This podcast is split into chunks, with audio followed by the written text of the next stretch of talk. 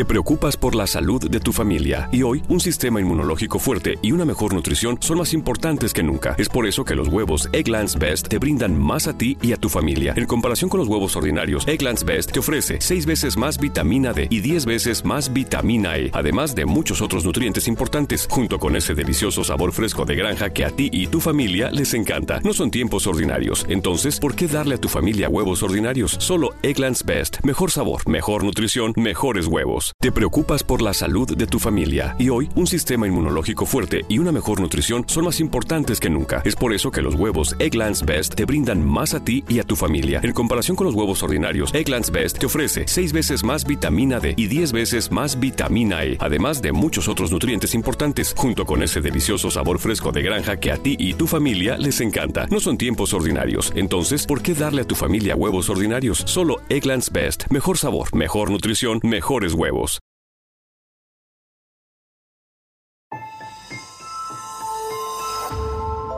Durante años, se pensó que el Yeti vivía en los Himalayas. ¡Bienvenidos al Himalaya! Hoy, después de una extensiva investigación, sabemos que no es así. El Yeti está en México. Y este es su espacio. Yo, check this out.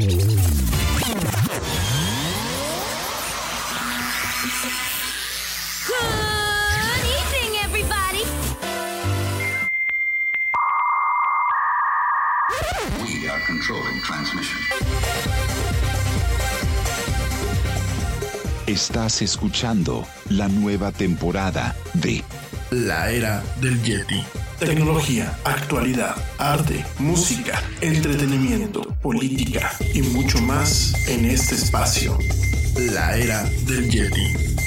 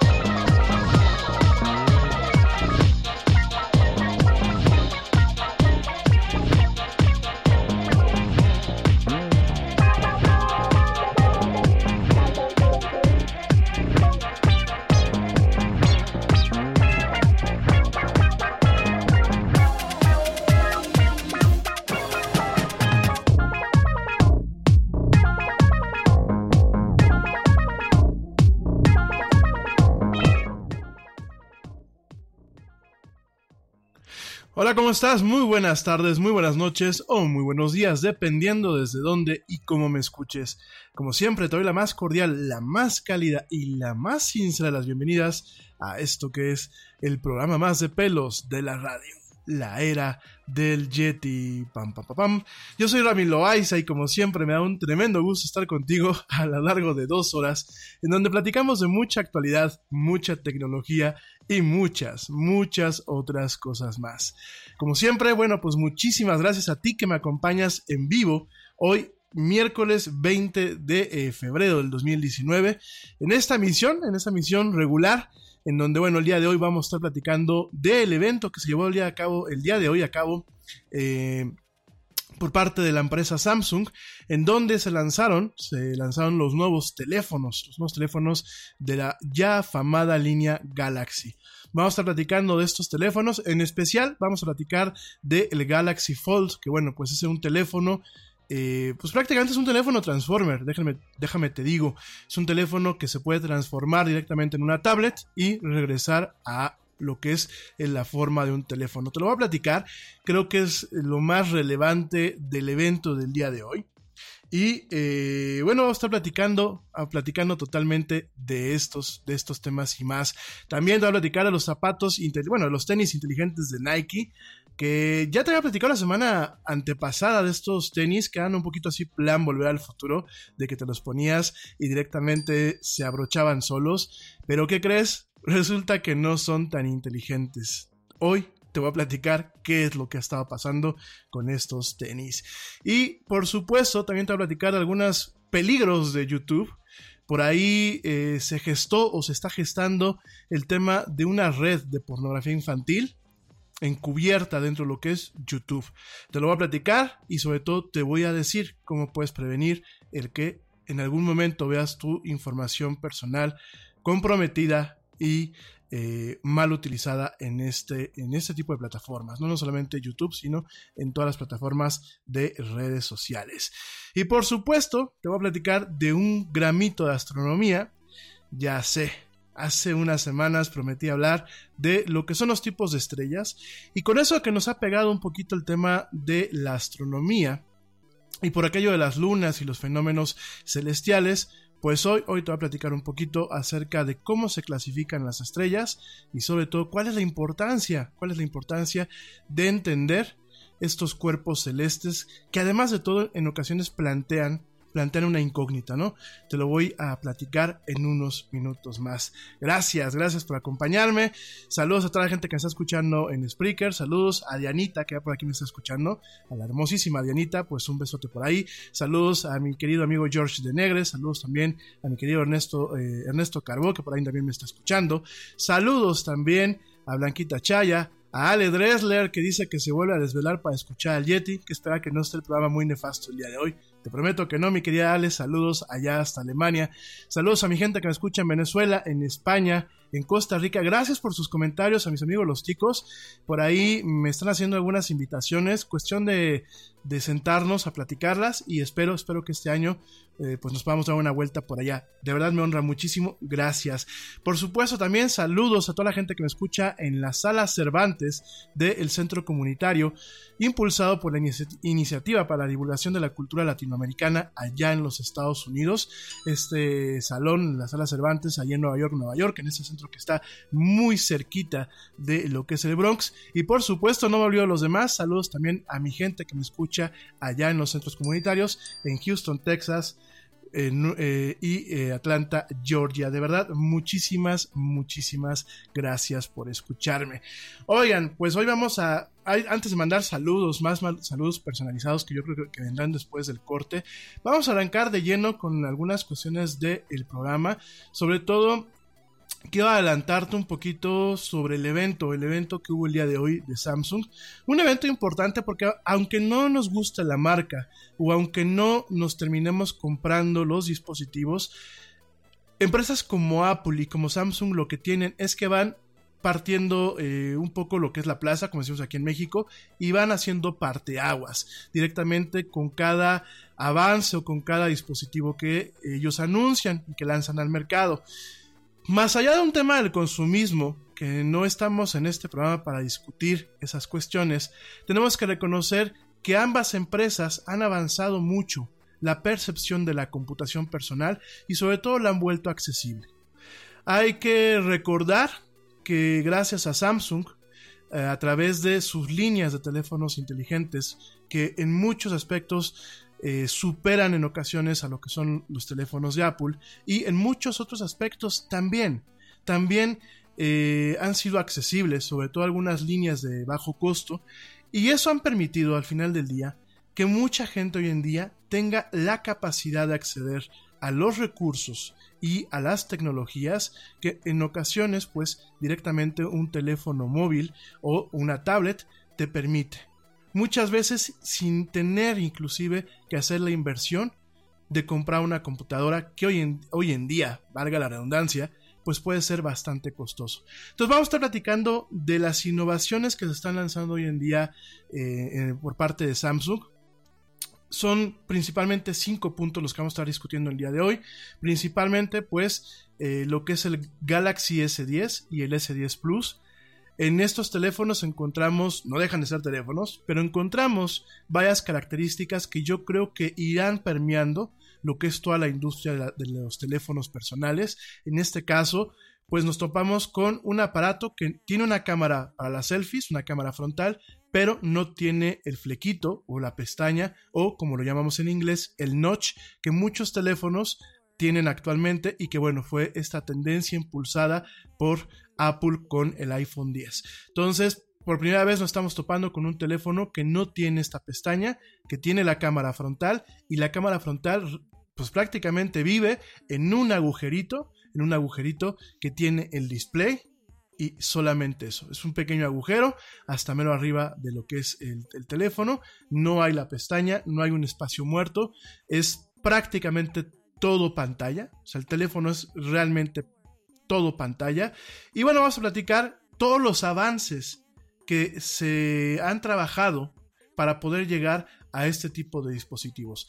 A uno le puede parecer muy trivial el que, bueno, pues tengas una pantalla gigante y tengas una camarita escondida prácticamente en un costado de la pantalla, pero para llegar a este punto se ha tenido que avanzar mucho en lo que es la tecnología del display. En este caso, lo que es la tecnología OLED, que pues es directamente lo que es este tipo de pantallas. Te lo voy a platicar y sobre todo pues, cómo nos puede influir a nosotros el día de mañana. A lo mejor no con un teléfono costoso, pero sí nos puede influir, por ejemplo, en tiendas, sí nos puede influir, por ejemplo, en temas de medicina, sí nos puede influir en otra clase de situaciones en donde los avances de estos dispositivos directamente pues tengan un efecto. Ya lo platicábamos el día de ayer, que bueno, ya me andaban aquí echando prácticamente la censura, pero ya lo platicábamos el día de ayer, como por ejemplo la telefonía móvil, lo que es la telefonía inteligente, estos dispositivos personales, pues cómo han influenciado y han generado un avance en pues los juguetes sexuales. Ya lo platicábamos el día de ayer. Pero Hoy, hoy te voy a platicar cómo estos aparatos también están revolucionando otras partes. Eso es por, una, por un lado, uno, eh, esta línea, esta línea que son tres teléfonos, te voy a platicar eh, cuánto van a costar, qué características tienen y cómo van a ser el avance. Sin embargo, eh, creo que uno de los anuncios, uno de los anuncios más especiales es este teléfono, que prácticamente es un teléfono transformer. Se le conoce como el Galaxy Fold. Es un teléfono que es como si fuera una libreta. Entonces, cuando tú lo tienes cerrado, tienes el formato normal de teléfono con sus cámaras, con su eh, pantalla, pero lo interesante es cuando tú lo abres y tienes una pantalla, pues en este sentido, totalmente gigante. Una pantalla que no tiene ni un solo marco ni una sola línea que separe ambos extremos. Esto, volvemos a lo mismo, gracias en parte a lo que es la tecnología de estos displays, de los displays OLED, pero también representa muchas cuestiones que el día de mañana podemos ver, por ejemplo, en restaurantes, podemos ver inclusive en algún tipo nuevo de computadora y podemos ver, por ejemplo, también en algunas aplicaciones médicas. De esto y más, pues vamos a estar platicando el día de hoy. Por supuesto, los juguetes que soltó Samsung hoy no son nada económicos. Como mexicanos, pues tendremos que trabajar mucho si queremos acceder a algunos juguetes. Y bueno, tendremos también que hacer un parteaguas de qué tanto realmente vale la tecnología.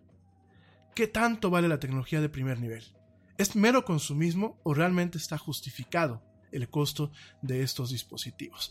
Pues hoy vamos a estar platicando principalmente de esto en unos minutos más. Sin embargo, bueno, también vamos a platicar, quiero arrancar con esta nota.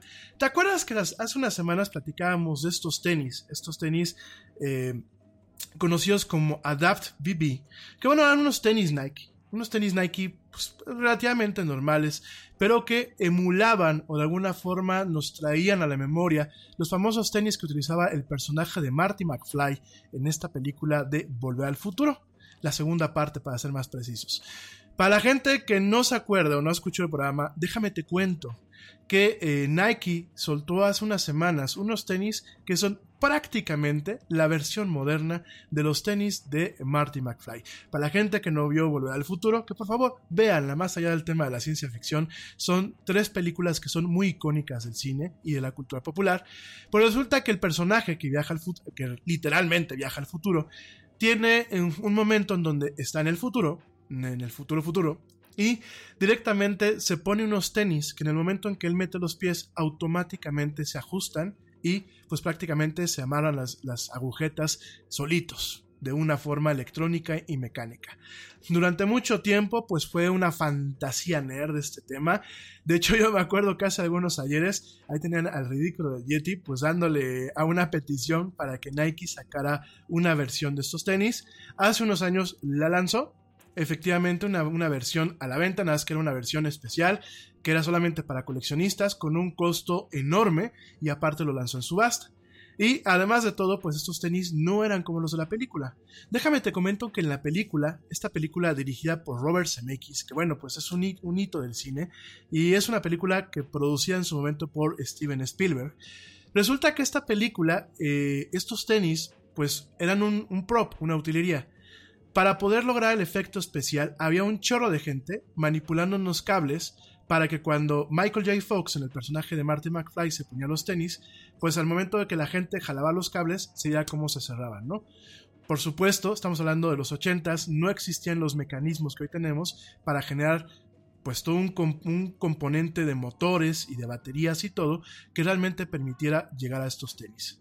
Dicho todo esto, pues hace unos, hace unos, hace unos meses y recientemente, pues este año, eh, Nike lanza eh, los Adapt BB, que bueno, pues directamente es un tenis eh, muy enfocado al tema del básquetbol, sin agujetas, con una serie de baterías, sensores, una serie de alambres que permiten que directamente el tenis se cierre a tu pie. Y bueno, la parte interesante es que además de todo este mecanismo y del costo, que los juguetitos estos cuestan 350 dólares, lo cual, digo, yo sé que nos compramos ropa cara en ocasiones, yo sé que nos compramos tenis caros, pero 350 dólares por unos tenis, híjole. Y ahora imagínense, ¿no? La gente que luego nos, nos toca en ocasiones llegar a viajar en transporte público, pues que te lo pisen o que te los vean y te los quieran dar baje, está cañón. Pero bueno, en este sentido, pues, ¿qué es lo que pasó? Estos tenis tienen una forma de ajuste, tienen configuraciones, todo lo puedes programar con una app, tú puedes ponerlo en diferentes modalidades. Si vas a salir a correr, los tenis ajustan de una forma en la que realmente protejan tu pie eh, para el trote. Si vas a jugar básquetbol, el tenis genera un ajuste que no sea estorboso y que te permita saltar. Eh, si vas a utilizar otro tipo de, bueno, los vas a utilizar en otro tipo de ambientes, yo sé que hay muchos de ustedes y de nosotros que en ocasiones nos ponemos los tenis inclusive para un tema formal, ¿no? ¿Cuántas veces no me ha tocado ver inclusive conductores de televisión que traen, en vez de zapatos, traen tenis, ¿no? Entonces, todos este tipo de ajustes estos zapatos a través de la aplicación, porque déjame te digo que tienen Bluetooth estos tenis y puedes conectarlos a tu teléfono, pues directamente todos esos ajustes se pueden guardar, se pueden configurar y bueno, también existe un modo manual en donde tú pones, metes tu, tu, tu pie, si no quieres que automáticamente el zapato se cierre, tienes una serie de botones en donde tú los aprietas y permites que el zapato se cierre o se abra dependiendo. Sin embargo, pam, pam, pam, pam, fíjense que eh, algunos usuarios que ya compraron estos tenis y que directamente tienen la aplicación, ¿qué pasa? Que eh, uno de los dos tenis, el izquierdo o el derecho, directamente se desincronizan. Es, es decir, pierden la conexión con el teléfono. ¿Y qué pasa? pues directamente no se pueden utilizar estos tenis en el arranque. Déjame te digo cómo funciona. Si no te lo platiqué la semana antepasada que platicamos este tema, déjame te digo cómo funciona. Ya que los compraste, tienes que, antes de que los empieces a utilizar de una forma normal, tienes que descargar una aplicación, ya sea para tu teléfono Android o para tu teléfono iPhone. Y antes de seguir con todo este rollo, vamos a hacer una parada crítica y analicemos lo que acabo de decir. Para ponerte un par de tenis, antes de cualquier cosa, tienes que descargar una aplicación. Oigan, gente, miren, yo soy fan de la tecnología. Siempre lo digo, si no, no tendría este programa. O sea, yo muero por la tecnología. Pero creo que la tecnología realmente tiene que ser inteligente. Y yo creo que la tecnología tiene que simplificar los procesos humanos, no hacerlos complejos. Dicho todo esto, yo no sé a quién en Nike se le ocurrió que para poderte estrenar tus tenis tengas que primero bajar una aplicación y configurarlos con la aplicación. Oigan, yo sé que, a ver, lo hacemos cuando nos compramos audífonos inalámbricos, lo hacemos, por ejemplo, aquellos que tenemos estos robotitos que se controlan con el teléfono, lo hacemos a lo mejor cuando vas a conectar tu, tu teléfono a tu coche o a algún dispositivo. Me queda muy claro, gente. Pero creo que hay cosas que son tan, tan básicas como el ponerse un par de zapatos, como para que Nike te exija que lo primero que hagas después de que los sacaste de la caja, después de ponerlos a cargar, porque ojo, eh, hay que poner a cargar estos zapatos tenis, después de todo eso, tengas que descargar una aplicación para configurarlos. ¿Y qué pasa? Pues directamente, mucha gente no pudo estrenárselos porque los tenis se desconfiguraban y se desincronizaban directamente de la aplicación. En ese sentido, bueno, pues alguna gente ha tenido éxito al momento de resetear, de generar un hard reset, hard reset directamente en estos tenis. No se sabe si la gente directamente de forma manual podía utilizarlos utilizando los botones o si directamente pues esta funcionalidad eh, o esta falta de funcionalidad permitía que no se pudieran utilizar pues de ninguna forma, ¿no? En este sentido, bueno, pues eh, fíjense nada más, este problema aparece, parece ser que proviene de una versión del software, eh, una versión anterior del software que viene directamente en los tenis, no en la aplicación del teléfono. Parte de lo padre de lo que es el Internet de las Cosas y de este tipo de, cuestiones conectadas es que se pueden agregar o corregir errores, perdón, sin tener muchas veces que eh, utilizar eh, pues directamente nuevas, nuevas versiones de hardware, es decir, puedo agregar a lo mejor dos o tres tipos de ajustes o dos o tres tipos de movimiento, perdónenme, o dos o tres tipos de movimiento directamente a través de eh, la aplicación en vez de tener que comprar unos tenis nuevos o tener que comprar directamente pues eh, un motor o un sistema nuevo. Pero ¿qué significa? Que tienes dos piezas de software, dos piezas de un programa. Tienes lo que es la aplicación y tienes un programa que se corre o se ejecuta directamente en tus tenis, ¿no?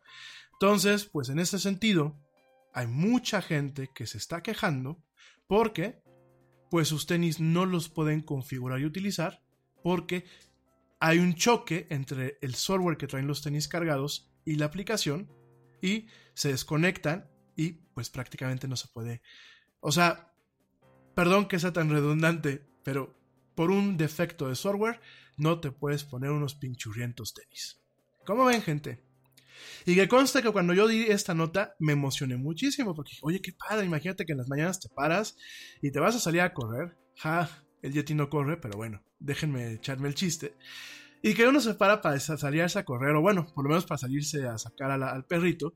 Y en vez de que te pares y ahí todo medio zombie te pongas a, a abrocharte las agujetas, pues imagínense qué padre que te paras, metes los pies directamente a los tenis y automáticamente los tenis se cierran o se ajustan o solamente aprietas un par de botones y ya quedó, ¿no? Entonces yo estaba muy emocionado y hasta dije, bueno, en su momento el Yeti va a ahorrar o va a hipotecar alguno de sus riñones para poderse comprar un par de estos tenis. Pero después de esto, oigan, yo creo que está muy padre el tema tecnológico, pero la gente que se encarga de lo que es la experiencia del usuario, que ojo, no son los ingenieros que hacen directamente ese tipo de juguetes y maravillas, yo creo que se tienen que concentrar en realmente vislumbrar este tipo de problemas. ¿Qué pasa si yo llega mi caja de mis tenis? Porque acuérdense que solamente se pueden comprar ahorita en línea. Llega la caja de mis tenis, me los quiero estrenar y de pronto no los puedo usar porque hay un problema con el software de los tenis o directamente de la aplicación que está cargada en mi teléfono. Entonces yo creo que aquí Nike tiene que trabajar primero para evitar este tipo de cuestiones y segundo para crear eh, pues eh, medidas, medidas de salvaguarda que pues no conviertan este par de joyas del avance tecnológico en dos pisapapeles que te cuestan prácticamente 350 dólares. Así que como ven, está cañón, ¿eh? la verdad este, está muy cañón. Muy padre el tema de los tenis. De hecho, yo sigo viendo los promocionales y sigo viendo cómo funcionan. Y pues a mí sí me motivan. ¿Para qué voy a echar mentiras, no? Pero pues imagínense el Yeti con las patas de tamal que tiene, que de pronto no los puedo utilizar. Yo creo que me verían un problema, ¿no? O el peor problema que me puede pasar, ¿no? Que les pase algo y no me los pueda quitar. Oh, imagínense nada más. Qué despapalle. Pero en fin, la gente que fue el early adopter, la gente que pues quiso explorar y ser los primeros en comprar estos tenis, están llevando esta desagradable, desagradable sorpresa al momento de que no los pueden utilizar. ¿Y todo por qué? Por un problema de software. En fin, así gira nuestro mundo moderno. Y bueno, esa es una nota también, una nota con la que quise abrir y platicarte un poco acerca de pues este programa el día de hoy. Un poquito eh, hacer un contrapeso en torno a los avances y a los problemas que un avance puede llegar a tener, ¿no? Entonces nos topamos con este tema, nos topamos también con algunas cuestiones en torno a eh, el tema de los dispositivos móviles. Te voy a platicar rápidamente que hoy, hoy, eh, hoy se hace un análisis o se publica un artículo en algunos medios eh, americanos en donde directamente dicen que el ecosistema más seguro, el ecosistema más confiable en cuanto, en cuanto a aplicaciones y en cuanto a lo que es el ecosistema, directamente el ecosistema de Apple, pues tiene un gran problema de seguridad.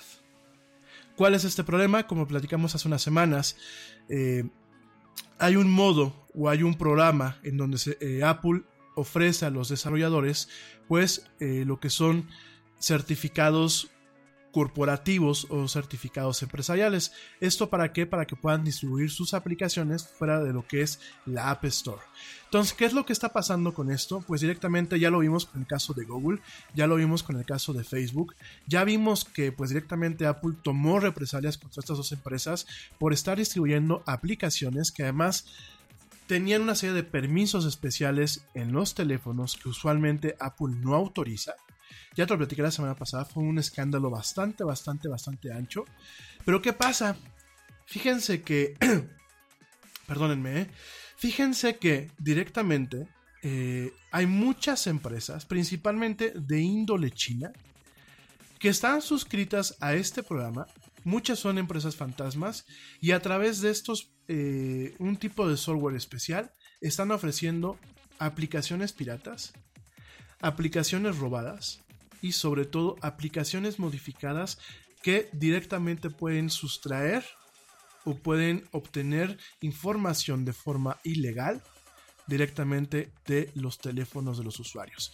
Si uno puede pensar que el problema o este, esta clase de problemas han existido y han sido abundantes en el caso de eh, lo que es Android, la plataforma de Google, en el caso de Apple no se ha hecho mucho ruido o no se ha hecho mucho escándalo porque bueno, eh, para poder tener un certificado de estos se tiene que pagar 300 dólares al año y además Apple es muy quisquilloso. Apple, miren, Apple a los desarrolladores nos pide muchísimas cosas. Yo se los decía hace unas semanas. Te piden prácticamente la talla del calzón que traes puesto y te piden prácticamente los apellidos de tu mamá y de tu abuelita. Prácticamente. ¿Se acuerdan que les dije que bueno, eh, Apple te pedía lo que es un número DUN? Que el número DUN pues pertenece a, digámoslo así, a una base de datos de la empresa Duns and Hartsfield, que bueno, pues es como una, un despacho de abogados y un buro de crédito para las empresas a nivel internacional. Por supuesto, a los usuarios, eh, a los usuarios que no son empresas, por ejemplo, si yo tengo una cuenta no empresarial como desarrollador de Apple, no me piden eso, pero me piden una serie de compromisos con la empresa y me piden una serie de requisitos. Inclusive en su momento, cuando yo abrí mi primera cuenta de desarrollador, me pidieron que les mandara una copia de mi identificación personal. Imagínense con el tema de las empresas. Entonces, ¿qué pasa? Además de todo esto, a los que ofrecen este tipo de aplicaciones de forma corporativa, les piden bastantes cosas más. Sin embargo, hay muchas empresas que de forma fantasma o de forma eh, pues poco clara se han, logrado saltarse ciertas de las barreras, perdón, ciertas barreras de lo que es este, los mecanismos que tiene Apple y directamente pues han roto con esto y han ofrecido prácticamente tiendas de aplicaciones que existen o coexisten a la par de la, tienda de aplicaciones oficial y han distribuido aplicaciones que en muchas, en muchas veces han sido pirateadas. Por ejemplo, hay una versión de Spotify que no tiene ni anuncios ni comerciales para que no se puedan pagar, no tengas tú que pagar directamente por una cuenta premium. Pero también hay algunas versiones que sustraen información directamente de los teléfonos móviles. Perdónenme. ¿eh? Y eh, regresando a este corte, te voy a platicar cómo te puedes proteger, cómo seguramente te pudiste haber visto afectado y el gran problema que tiene Apple con esta cuestión. Hasta dónde puedes cerrar la puerta y evitar un problema más grave y hasta dónde puede de alguna forma mantener el espectro abierto para poder seguir manteniendo esta hegemonía que actualmente mantiene en lo que es el mercado ya no de los teléfonos móviles como tal, sino en el mercado de las aplicaciones. Pero de esto y más, todo está platicando regresando del corte. Te recuerdo nuestras redes sociales, facebook.com diagonal la era del Yeti, Twitter arroba el Yeti oficial, Instagram arroba la era del Yeti.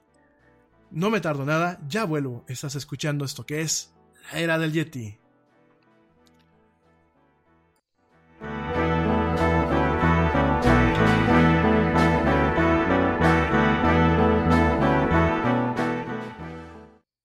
Nada es más importante que la salud de tu familia y hoy todos buscamos un sistema inmunológico fuerte y una mejor nutrición. Es por eso que los huevos Egglands Best te brindan más a ti y a tu familia. En comparación con los huevos ordinarios, Egglands Best te ofrece 6 veces más vitamina D y 10 veces más vitamina E, además de muchos otros nutrientes importantes, junto con ese sabor delicioso y fresco de la granja que a ti y a tu familia les encanta. Todos queremos lo mejor para nuestras familias. Entonces, ¿por qué no los mejores huevos? Solo Egglands Best. Mejor sabor, mejor nutrición, mejores huevos. Te preocupas por la salud de tu familia y hoy un sistema inmunológico fuerte y una mejor nutrición son más importantes que nunca. Es por eso que los huevos Egglands Best te brindan más a ti y a tu familia. En comparación con los huevos ordinarios, Egglands Best te ofrece 6 veces más vitamina D y 10 veces más vitamina E, además de muchos otros nutrientes importantes, junto con ese delicioso sabor fresco de granja que a ti y tu familia les encanta. No son tiempos ordinarios, entonces, ¿por qué darle a tu familia huevos ordinarios? Solo Egglands Best. Mejor sabor, mejor nutrición, mejores huevos.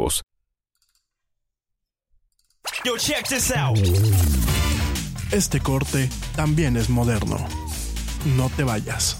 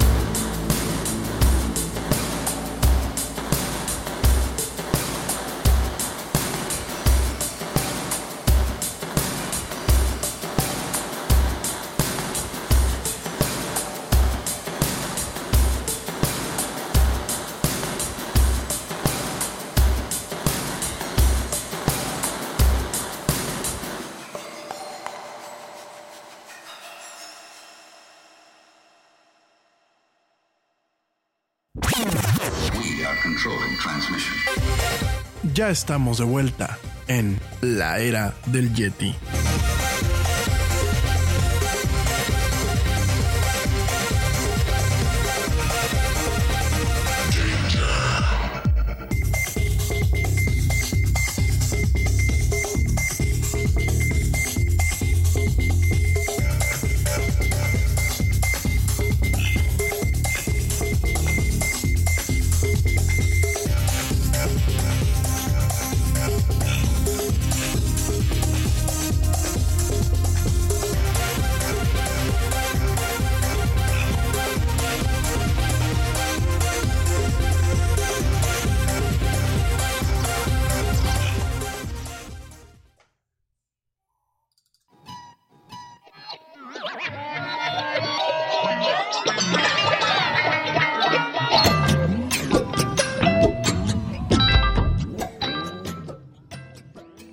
Estamos de vuelta en esto que es la era del Yeti. Muchísimas gracias a la gente que me sigue escuchando. De verdad es un privilegio contar con sus oídos. Y bueno, rápidamente quiero mandar más saludos. Dicen que si tengo favoritos, que siempre estoy mandando saludos al principio. Sí, sí tengo favoritos. Es lo que se vale de ser el locutor y dueño del programa. Así que no se me encelen, gente. Ya saben que yo mando saludos a todo el mundo. Pero obviamente, pues al principio mando a la gente que regularmente me escucha o a la gente que más quiero. Así que pues, alguna ventaja debo de tener, ¿no? Además de que pues yo produzco el programa y todo, alguna, alguna ventaja yo debo de tener. En fin, mi gente, déjame rápidamente, pues les mando saludos a Arturo Landaverde. Gracias Arturo por tus comentarios. Eh, saludos a Raúl, eh, Raúl, Raúl Bohemio. ¿Es tu apellido viejo? Bueno, Raúl Bohemio. Saludos a Ana Luisa Carrillo. Saludos a Daniel Castañeda. Saludos a Miriam. Eh, Sosa, saludos a Marco Antonio Hernández, saludos a la Chelita Cuántica, Chelita Cuántica, ya apareció el amigo Chelita Cuántica, tenía rato que no mandabas ningún mensaje condenado, espero que te cuentes muy bien, saludos a eh, el buen David Cepeda, saludos también a Claudia Iturbide, saludos también a eh, Juan, Juan David Armstrong, saludos a... ¿What? no quiero meter la pata al momento de pronunciar esto. Mejor ahorita te pregunto por, eh, por mensaje. Saludos también. Espérenme, espérenme, espérenme, espérenme, porque se me mueve aquí el Messenger. Espérenme, espérenme. Gente que me está mandando mensajes por Twitter. No sean malitos, no me los manden en privado. Mándenmelos directamente por eh, eh, arroba no me pongan en privado porque no me están entrando las notificaciones y veo que se me están acumulando. ¿eh? Ténganme un poquito de paciencia. Saludos también a Alejandro Maldonado, Antonio Campos, a Guillermo Cortés, saludos a Elías Hernández, saludos a Roberto López, a Luis Miguel Albáñez, saludos a Emilio Bustamante, a Luis Alcántara, a Paola Sánchez, a Ismael Vergara, a eh, Sullivan, Sullivan Moreno, y también por último, saludos a Raimundo, Raimundo Escobar. Gracias gente, de verdad. Gracias por sus comentarios, gracias por seguirme. Saludos a mi gente en Venezuela que dicen que no diga nombres, pero eh, les mando un saludo muy fuerte y mis mejores deseos para que se compongan las cosas allá. Gracias a la gente que me escucha en Venezuela y gracias a todos que me escuchan en todas partes del mundo. Mi gente, bueno, pues déjenme, te sigo platicando el tema de Apple el tema de Apple, pues nos topamos con ese tipo de tiendas, tiendas que aprovechan pues este, esta funcionalidad, esta funcionalidad directamente de lo que es la tienda de, eh, y la forma de distribuir las aplicaciones de esta plataforma. A ver, mi gente, yo cuando empecé a investigar esta nota, la verdad, no pensé que aquí en México nos viéramos afectados. Sin embargo, bueno, eh, platicando con, algunas personas en, algunos grupos donde pues ahí luego andamos de metiches y platicando con algunos de ustedes inclusive a través de eh, algunas de nuestras plataformas, me comentan que muchos de ustedes ya conocen este tipo de eh, plataformas, este tipo de app stores pues directamente piratas y que de hecho han utilizado estos, estos mecanismos para bajar aplicaciones sin tener que pagar por ellas. Más allá de cualquier tema ético o moral que pueda eh, devenir de la situación de que se pirateen las aplicaciones, directamente nos encontramos con un problema. Esas aplicaciones no están validadas por Apple. Apple es muy quisquilloso. Como te lo platicaba yo hace unas semanas, Apple cuando tú subes una aplicación a su tienda, te pone un chorro de trabas también. Digo, me tocó vivirlo en carne propia. Para la gente que no lo sepa, en su momento me tocó a mí desarrollar una aplicación. Ya les platicaré esa historia en otra emisión. Digo, ya la platiqué el año pasado varias veces, pero ya para la gente que apenas se va integrando, en otra emisión les platicaré. Ya me tocó desarrollar una aplicación, ¿no? Y Apple es muy quisquilloso con la forma en la que se maneja la aplicación y la forma en la que eh, de alguna forma pide permisos, valga la redundancia, pide permisos y utiliza los recursos del teléfono, la memoria, los sensores de geolocalización, la cámara, lo del micrófono, diferentes cosas, ¿no? Entonces, eso por un lado a los desarrolladores nos pone muchas veces o nos genera un dolor de cabeza. Y a veces los procesos de donde tú tienes una aplicación lista y lista para lanzarse al mercado, pues como yo les platiqué mi experiencia, prácticamente me tardé un año, un año más en tener la aplicación lista de acuerdo a lo que Apple me pedía para evitarnos ciertos problemas. Em, esto obviamente es latoso para uno, pero es un beneficio para ustedes. En este sentido, eh, el beneficio es directamente que ninguna aplicación en esencia va a ocasionar eh, un daño a su teléfono o va a utilizar de una forma maliciosa lo que es su información. Sé que tenemos el caso de Facebook, sé que en algunas cosas tenemos el caso de Google, pero aquí la cuestión es directamente que, perdónenme, la cuestión es que eh, en muchos aspectos Apple sigue siendo muy cuidadoso de la privacidad de los datos que están en nuestros teléfonos y de la operación que le damos a nuestros teléfonos. Dicho todo esto, pues tenemos estos certificados corporativos que permiten hacer un bypass directamente de lo que es la App Store y permiten que un desarrollador pueda hacer aplicaciones de consumo interno, por eso se le conoce como un certificado corporativo, para que directamente pues uno pueda eh, distribuir ciertas aplicaciones sin que Apple tenga que, que de alguna forma pues estar encima de lo que es el desarrollo y vetar o rechazar lo que es la aplicación que tenemos, ¿no? Esto es un tema, por ejemplo, lo llamamos con Google. Google utiliza este tipo de certificados para hacer aplicaciones para el uso interno de su campus. Es decir, por ejemplo, el tema de la aplicación para la cafetería, para el gimnasio, para el centro médico, para los cochecitos eléctricos que están dentro de lo que es este el campus de Google, directamente para este tipo de cuestiones, ¿no? Tal cual, ahí es donde tenemos esta situación. Y es una funcionalidad, pues que, a ver, ¿para qué queremos que alguien como Google, ese tipo de aplicaciones internas, pues las tenga directamente en la App Store general? Sin embargo, se ha abusado. Se ha abusado, y como te lo estoy comentando, se ha abusado por las empresas chinas, por empresas fantasmas, que más allá de proveer de ciertas aplicaciones que a lo mejor por un tema de pereza o un tema de economía no quieran soltar directamente en lo que es la App Store principal, mucho del contenido de estas App Stores secundarias y piratas, pues es contenido pirata y contenido malicioso. Aquí no se le puede culpar a Apple directamente. No se le puede culpar porque pues es una funcionalidad que aparte es muy costosa y que además está encaminada a evitar dolores de cabeza para aplicaciones rápidas o para pruebas rápidas que son de uso netamente interno. Pero bueno, como todo en esta vida, los seres humanos pues hemos encontrado la forma de distorsionar o de depravar esta, esta función y bueno, nos topamos con este problema. Regresando rápidamente a lo que les decía hace unos minutos, muchos de ustedes me han comentado que sí han descargado aplicaciones maliciosas. No lo hagan, gente. Más allá de que muchos desarrolladores viven se los digo en buen plan, viven de lo que ganan con sus aplicaciones en la App Store, ya sea que las vendan o ya sea que tengan un componente de publicidad. Además de todo esto, y además de que pues es apoyar el trabajo de estas personas, de no cortarles ese ingreso y de realmente valorar un trabajo que lleva horas, meses e incluso años, no solamente de sentarse y decir voy a programar, sino de aprender a utilizar esas herramientas y de aprender a utilizar las herramientas de forma adecuada que una aplicación pueda correrse en un, en un entorno óptimo en un teléfono como un teléfono de Apple o un teléfono de Android. Entonces, más allá de todo esto, también no lo hagan.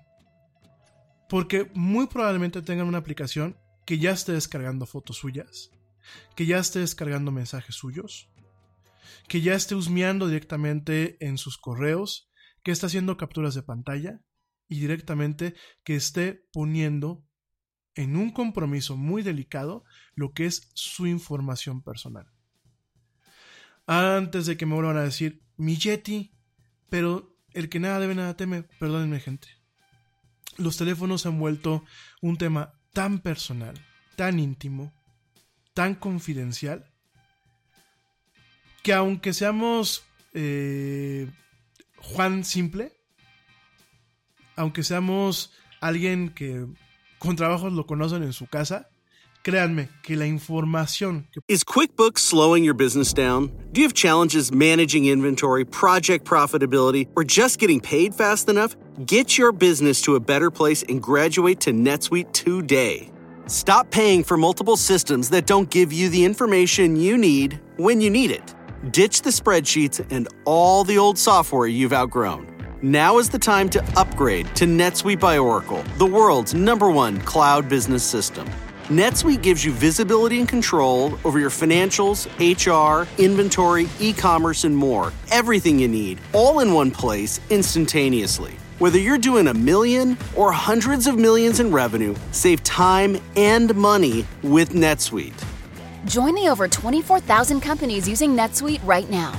Let NetSuite show you how they'll benefit your business with a free product tour at netsuite.com/learn. Schedule your free product tour right now at netsuite.com/learn. netsuite.com/learn. Te preocupas por la salud de tu familia y hoy un sistema inmunológico fuerte y una mejor nutrición son más importantes que nunca. Es por eso que los huevos Egglands Best te brindan más a ti y a tu familia. En comparación con los huevos ordinarios, Egglands Best te ofrece 6 veces más vitamina D y 10 veces más vitamina E, además de muchos otros nutrientes importantes, junto con ese delicioso sabor fresco de granja que a ti y tu familia les encanta. No son tiempos ordinarios, entonces, ¿por qué darle a tu familia huevos ordinarios? Solo Egglands Best. Mejor sabor, mejor nutrición, mejores huevos. Puede estar en su teléfono, puede ser una información muy valiosa y muy explotable con fines nefarios. Entonces, gente que me comentó de que habían descargado estas aplicaciones, mi recomendación es borren todo lo que tienen en ese teléfono, aplíquenle un, re- un reset, o sea, bórrenlo totalmente y eh, asegúrense de no volver a descargar estas aplicaciones. De verdad, gente, hagamos bien las cosas. Hagámosla por el bien de los genios que hacen ese tipo de programas, que creo que hay que reconocer su trabajo. Hagámoslo por el bien de lo que es el ecosistema, porque a mí no me gustaría que el día de mañana Apple se ponga pesado con el usuario y con el desarrollador, que nos empiece a tratar a todos como niños chiquitos, que es una tendencia de muchas empresas hoy en día. Y por favor también háganlo por el bien de su seguridad. Gente que me dijo esto, primer paso, borren totalmente lo que tienen en su teléfono. Eh, asegúrense de que, por ejemplo, sus fotografías estén res- resguardadas o respaldadas en lo que es el iCloud. Y borren todo lo que tienen en el teléfono, pónganlo como si lo fueran a vender, limpien todo y por favor ya no descarguen estas aplicaciones. De verdad, en ocasiones, eh, en vez de gastarse el paquete de cigarros o en vez de gastarse el cafecito en Starbucks, pues si quieren utilizar una aplicación que realmente les guste, pues esos 50 o 100 pesos que te puede costar una aplicación y que te cuesta en ocasiones una cajetilla de cigarros o un café, mejor aplíquenla directamente en hacer bien las cosas en ese sentido, ¿no? En fin, yo, yo, yo entiendo, eh, gente, yo entiendo que muchas veces el tema de las aplicaciones son un barril sin fondo. Pero entonces hay que organizarnos y de verdad ya no solamente lo hagamos por un tema desinteresado hacia la gente que crea estas cosas, sino de verdad hagámoslo por nosotros mismos. Es muy peligroso tener aplicaciones que no conocemos realmente quién fue el programador y no, no sabemos qué es lo que están haciendo. La semana pasada, porque aquí me está, me está diciendo eh, Juan Valverde, Juan Valverde me está, me está comentando que entonces cómo pasó lo de que muchas aplicaciones como Trivago, como Avolar.com, como Expedia, tenían la capacidad de tomar capturas de pantallas o de guardar la sesión. Mira Juan, te platico, lo que pasa es que dentro de lo que son el desarrollo de aplicaciones, contamos con herramientas, sobre todo la gente que a veces estamos en la parte de marketing o la parte de lo que es experiencia del usuario, contamos con herramientas que son librerías, que incluso tienen un costo y que están de alguna forma aprobadas en ciertos niveles por Apple, que son librerías que nos permiten monitorear cómo se comporta un usuario en una sesión de nuestra aplicación. ¿Qué es una sesión? Una sesión es cuando yo le pico la aplicación y se abre y la empiezo a utilizar. La sesión empieza desde que yo doy el primer clic en la aplicación hasta que la cierro. Esa es una sesión. Usualmente, en el tema de desarrollos de experiencias de usuario, uno tiene que hacer este análisis para ver qué tan bien se comporta mi aplicación con el usuario. Es decir, encuentro rápido la información, le costó trabajo algo, se perdió con la información que le daba la aplicación en ese momento. Y bueno, son métricas que en ocasiones y bajo ciertas configuraciones se nos envían a la gente que nos encargamos muchas veces de este tipo de análisis, se nos envían de forma anónima. Y de forma anónima podemos ver más o menos el usuario cómo se comportó con la aplicación y la aplicación qué tan buena fue con el usuario. Aquí el problema es que usualmente este tipo de circunstancias o este tipo de cuestiones se utilizan en versiones beta o en versiones controladas. No para que todo el mundo las descargue. Sencillamente pues, yo proponía a un grupo de amigos, oye, échame la mano, bajen la aplicación, la van a bajar de un entorno especial, obviamente utilizando lo que son los servicios eh, especiales de Apple, como Test Flight, que lo platicamos la semana antepasada, y directamente, pues tienes por ejemplo a Diani, tienes por ejemplo a Blanca, tienes por ejemplo a Diego, echándome la mano pero yo sé que son ellos, yo sé que bajaron una aplicación especial que solamente ellos están contribuyendo esos datos. Aquí el problema de estas empresas es que no pusieron en un canal adecuado esas aplicaciones, las manejaron directamente a escala global y no le dijeron al usuario que estaban registrando lo que es el manejo de las sesiones. Apple usualmente y yo, aquí es algo que a mí me, genera un poco de conflicto, porque yo el año pasado que subí mi aplicación, mi aplicación contaba con un módulo que se llama Flory, así como los helados que luego venden en algunas tiendas, así se llamaba, Flory. Flory es una librería y es una serie de herramientas que las maneja Yahoo. Y Flory, pues yo la integré en mi aplicación para poder este, monitorear lo que hacían mis usuarios. Pero ojo, esa era la, versión que iba directamente para un entorno que no es la App Store. Sin embargo, pues el güey del Rami, el güey del Yeti, se confundió y subió a lo que era el paquete de la aplicación que iba para la App Store, lo subió con la librería de Flory activada. Y Apple, pues en un 2x3 me paró en seco y me dijo, a ver compadre, estamos detectando que tienes una librería que se encarga de registrar las sesiones del usuario. ¿Nos puedes decir por qué chingados lo estás haciendo y por qué no se lo estás explicando al usuario? Y es así cuando tú dices, ups. Y, de hecho les contestas, ¿eh? porque los ingenieros de Apple te contestan y te ponen todo este tipo de cosas. Y es cuando les contestas así de, ups, perdón, es que esa, esa versión no iba para la App Store.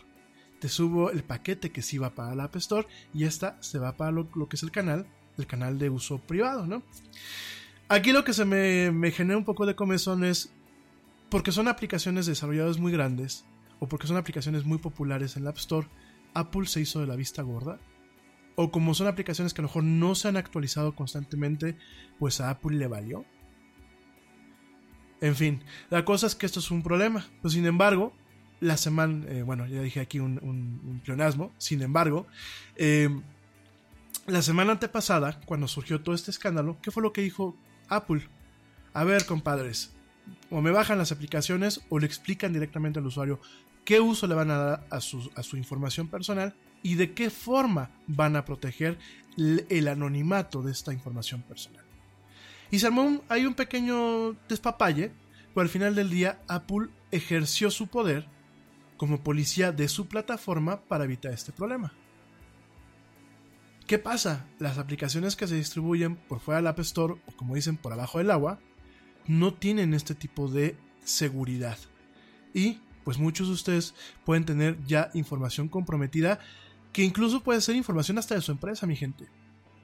¿A cuánta gente no le han hackeado, por ejemplo, gobiernos? Lo platicamos con este ataque de alto nivel a la red de cajeros automáticos allá en Chile hace unas semanas. Eh, lo platicamos, por ejemplo, hasta dentro de mismas empresas de tecnología. Lo que pasó aquí en México con el SPAY muchos de estos hackeos, no crean que tienen aquí al chavo que vive todavía en el sótano de la casa de sus papás, todo lleno de barros, como en la televisión, tecleando a mil por hora para ver cómo hackea un sistema. Eso es muy romántico y eso es muy de Hollywood. Hoy en día, el hackeo se hace o ya sea por ingeniería social, que ya les platiqué qué es, o directamente a través de este tipo de herramientas. Entonces, por favor, tengan cuidado. Yo sé que una aplicación en ocasiones pues, nos, nos quita centavos de la bolsa en algo que pues es netamente virtual y que podemos utilizar en algo físico, pero creo que como todo, todo es un modelo de negocios, todo tiene una razón de por qué y si realmente a una aplicación le damos un buen uso, hay que premiar al desarrollador, hay que premiar a la plataforma y sobre todo hay que premiar en este acto nuestra seguridad, nuestra privacidad y la seguridad de nuestros datos y nuestros dispositivos en general. ¿Sale? Ya más adelante les voy a platicar un poco también de las consecuencias que en ocasiones podemos tener al momento de sincronizar nuestros dispositivos con los servicios en la nube. En, por un lado tenemos las aplicaciones de Android y los teléfonos Android que se sincronizan y luego van guardando fotos y todo en la nube. Y en el caso de iPhone con el iCloud. Ya el día de mañana pues lo estaremos platicando con un poco más de detenimiento. Y por qué muchas veces la gente culpamos a la nube y decimos es que la nube no funciona. Es que Dropbox no cuidó mi información, es que Apple no cuidó mi información, cuando realmente nosotros abrimos la puerta a que la gente acceda a esta información y no solamente a la información que está en nuestros teléfonos, sino también aquella información que en automático se ha sincronizado con la nube. En fin. Y ya para terminar con el tema de las apps y entrar de lleno con el tema de eh, Samsung y después platicar de astronomía, porque sí vamos a platicar un poquito de astronomía el día de hoy, déjame te platico que regresando al tema de Apple, eh, de acuerdo a un estudio de Bloomberg, a un reporte de este medio, Bloomberg, pues dice que Apple va a combinar las aplicaciones del iPhone, del iPad y de la plataforma Mac, de las computadoras Mac, por ahí del 2021. De hecho, eh, algunos reportes de Bloomberg aseguran, aseguran de que Apple va a permitir crear una sola app como así se le conoce como binario único o binario universal en el caso de eh, la plataforma Windows, que va a poder funcionar a través de los iPhones, las iPads y directamente las computadoras Macs, ¿no? Ya en su momento platicamos de este, este esfuerzo, este esfuerzo que tiene eh, un nombre clave eh, de mazapán en inglés, marzipan, y directamente, pues lo vimos el año pasado, fue una de las cuestiones que platicamos el año pasado que le dimos cobertura a este evento. Sin embargo, bueno, pues ahora va a haber eh, un tema en donde va a ser disponible el kit de desarrollo eh, de binario único y de forma universal eh, aparentemente pues ahora en el evento del WWDC, que es este evento de desarrollo de Apple, que eh, pues no se, han, no se han todavía declarado las fechas, pero como cada año calculamos que sea en junio y que sea los primeros días de, los primeros días de junio, en este caso bueno pues se cree que a lo mejor caiga eh, del 3 de junio al 7 de junio y muy probablemente, muy probablemente pues nos toque ver eh, directamente este nuevo kit de desarrollo que permita que los desarrolladores pues directamente hagan aplicaciones una sola vez, una sola aplicación que pueda ejecutarse directamente en iPhones, iPads y eh, computadoras Macs, ¿no? Esto a lo mejor a ti te puede parecer eh, inocuo, pero esto apunta a muchas cuestiones. Primero, pues vemos un tema universal en donde tú vas a poder tener una aplicación en la cual tus datos van a estar sincronizándose de forma automática entre las diferentes plataformas y me atrevo a pensar que puedas empezar a utilizar una aplicación en tu computadora y seguir utilizándola, por ejemplo, en tu iPad o en tu iPhone, en donde te hayas quedado, ¿no? Eso no es una idea nueva, de hecho te lo recuerdo que ya en su momento Microsoft lo intentó, sin embargo, bueno, pues es una idea que eh, Apple la quiere llevar a otro nivel y esto puede representar que tú compres una aplicación para una plataforma y la puedas utilizar en las demás plataformas ahorrándote pues un dinero, ¿no? Aquí la cuestión también puede ser es que en algún momento como lo hemos venido platicando, Apple le diga adiós a lo que es la arquitectura Intel y las computadoras Mac dejen de ser totalmente compatibles con pues las demás computadoras eh, que utilizan este tipo de plataformas, ¿no? Entonces, esto puede ser un tanto escabroso, sobre todo para el consumidor, ¿por qué? Porque puede llegar un momento en donde la plataforma Mac se vuelva a cerrar, como hace prácticamente más de una década, se vuelva a encasillar totalmente, no tengamos esta compatibilidad que tenemos hoy en día y además de todo sirva como un pretexto para que Apple directamente encarezca, sí, ya lo sé, encarezca un tanto más los precios, los precios de estas computadoras. En fin, nada te lo quería comentar, vamos a estar al pendiente de estas y otras notas en torno a lo que es la empresa de la manzanita. En fin, oigan, pues vamos a pasar al plato fuerte de esta emisión. El evento del día de hoy de la era del Yeti. Me pregunta por aquí Salomón Cohen. Me dice que por qué no lo cubrí. No lo cubrí porque al final del día no nos dio la autorización necesaria para poder agarrar lo que es el stream y poderlo hacer la, la, la, traducción simultánea como lo hicimos en su momento con el evento de Apple. Por eso no lo cubrí. Pero bueno, ya aquí estamos tocando algunos puntos. Gracias por sus peticiones, gente. Y en ese sentido, bueno, pues lanzó, lanzó eh, prácticamente cuatro teléfonos nuevos. El Galaxy S10, el S10 Plus y directamente eh, el S10e. Eh, bueno, prácticamente lanzó cuatro teléfonos, más el teléfono que pues es teléfono y es tablet. Déjame te platico. Directamente en este evento Samsung de alguna forma busca posicionarse una vez más por encima ya no solamente de Apple, sino de las empresas japonesas, que ah, japonesas, perdónenme, de las empresas chinas. Hay que recordar que hoy en día tenemos a empresas como Huawei o Xiaomi que directamente están compitiendo pues prácticamente nariz contra nariz en el entorno de los dispositivos móviles, principalmente en la cuestión de los teléfonos eh, inteligentes, ¿no? Hay que recordar que tanto Huawei como Xiaomi y a otras empresas como lo pueden ser directamente eh, OnePlus han sacado teléfonos que se le conocen como teléfonos insignia o en inglés flagship y directamente son teléfonos que eh, cuentan con lo último en tecnología, lo último en procesadores, lo último en cuestiones de procesamiento de imagen, lo que son las cámaras fotográficas y muchos de ellos los han lanzado en precios sumamente competitivos. Entonces nos topamos con un Samsung que después de que durante mucho tiempo ha tenido mala publicidad, no sé si te acuerdas que bueno, pues hace un tiempito teníamos teléfonos Samsung cuyas baterías explotaban. Eso inclusive le costó que esos teléfonos no podían subir a los aviones a nivel mundial. También te recuerdo que mucho tiempo pues estuvo esta, estas demandas de Apple en contra de Samsung por copiar el diseño de los iPhones. Y durante mucho tiempo pues Samsung siempre fue lo que mucha gente le llama el underdog directamente, pues era el que intentaba alcanzar a Apple. Y eso es muy curioso porque esto es a nivel mundial, sin embargo en mercados como el nuestro, Apple siempre ha tenido, ha tenido un posicionamiento muy interesante, muy importante y sobre todo, bueno, pues en su momento hace, hace 5 o 6 años, pues permitió que muchos mexicanos pudieran comprar su primer smartphone al ofrecer un teléfono con buenas características a precio totalmente accesible, ¿no? Entonces, pues eh, tenemos este tipo de, de dualidades o de cuestiones que, se, chocan en el entorno de lo que son los teléfonos. Sobre todo que hay que recordarte que los teléfonos hoy en día son una commodity. El mercado de los teléfonos eh, inteligentes es un commodity.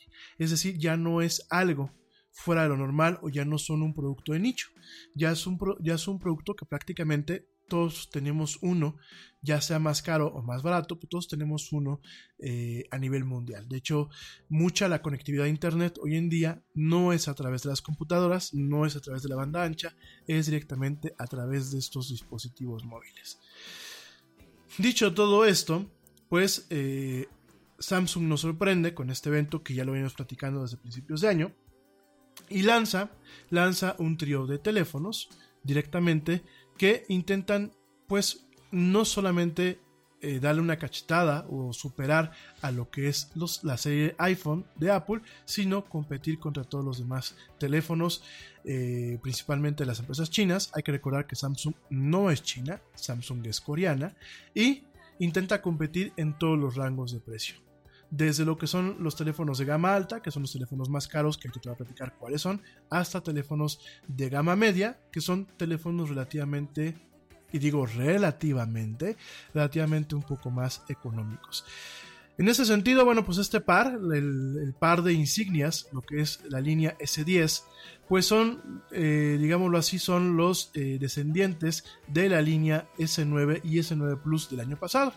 Y junto a esta S10, eh, que son los el plato fuerte. Te preocupas por la salud de tu familia y hoy un sistema inmunológico fuerte y una mejor nutrición son más importantes que nunca. Es por eso que los huevos Egglands Best te brindan más a ti y a tu familia. En comparación con los huevos ordinarios, Egglands Best te ofrece 6 veces más vitamina D y 10 veces más vitamina E, además de muchos otros nutrientes importantes, junto con ese delicioso sabor fresco de granja que a ti y tu familia les encanta. No son tiempos ordinarios, entonces, ¿por qué darle a tu familia huevos ordinarios? Solo Egglands Best. Mejor sabor, mejor nutrición, mejores huevos. Te preocupas por la salud de tu familia y hoy un sistema inmunológico fuerte y una mejor nutrición son más importantes que nunca. Es por eso que los huevos Egglands Best te brindan más a ti y a tu familia. En comparación con los huevos ordinarios, Egglands Best te ofrece 6 veces más vitamina D y 10 veces más vitamina E, además de muchos otros nutrientes importantes, junto con ese delicioso sabor fresco de granja que a ti y tu familia les encanta. No son tiempos ordinarios, entonces, ¿por qué darle a tu familia huevos ordinarios? Solo Egglands Best. Mejor sabor, mejor nutrición, mejores huevos. Viene un teléfono adicional que es el S10C, que es un teléfono de gama media. Esos tres teléfonos van a estar disponibles para lo que son las preórdenes a nivel internacional a partir de mañana y estarán iniciando su llegada a las tiendas y el envío directamente a la gente que preordene en otros mercados, que no solamente es el mexicano, van a estar llegando a sus manos a partir del 8 de marzo. Eh, además de que, bueno, prácticamente todos los proveedores de telefonía móvil a nivel mundial van a tener la capacidad de vender y ofrecer estos teléfonos con un cierto grado de subsidio, que ya platicamos aquí en México, que bueno, prácticamente ninguna de las eh, telefónicas ya están haciendo subsidio de los teléfonos móviles. Eh, además de todo esto, la familia S10 va a estar disponible desbloqueada directamente de las tiendas en línea y las tiendas físicas de Samsung. Te recuerdo que aquí en México ya hay varias tiendas físicas de Samsung, lo que es la Samsung Store. Aquí, por ejemplo, en Querétaro tenemos una tienda directamente en Antea. Allá en México tenemos tienda en Santa Fe, tenemos eh, tienda en Antara, tenemos tienda en diferentes partes. Y en Estados Unidos hay bastantes tiendas de estas, no solamente en centros comerciales, no solamente en los malls, sino en otras partes, en algunas calles, inclusive ahí de Nueva York y de algunas ciudades importantes.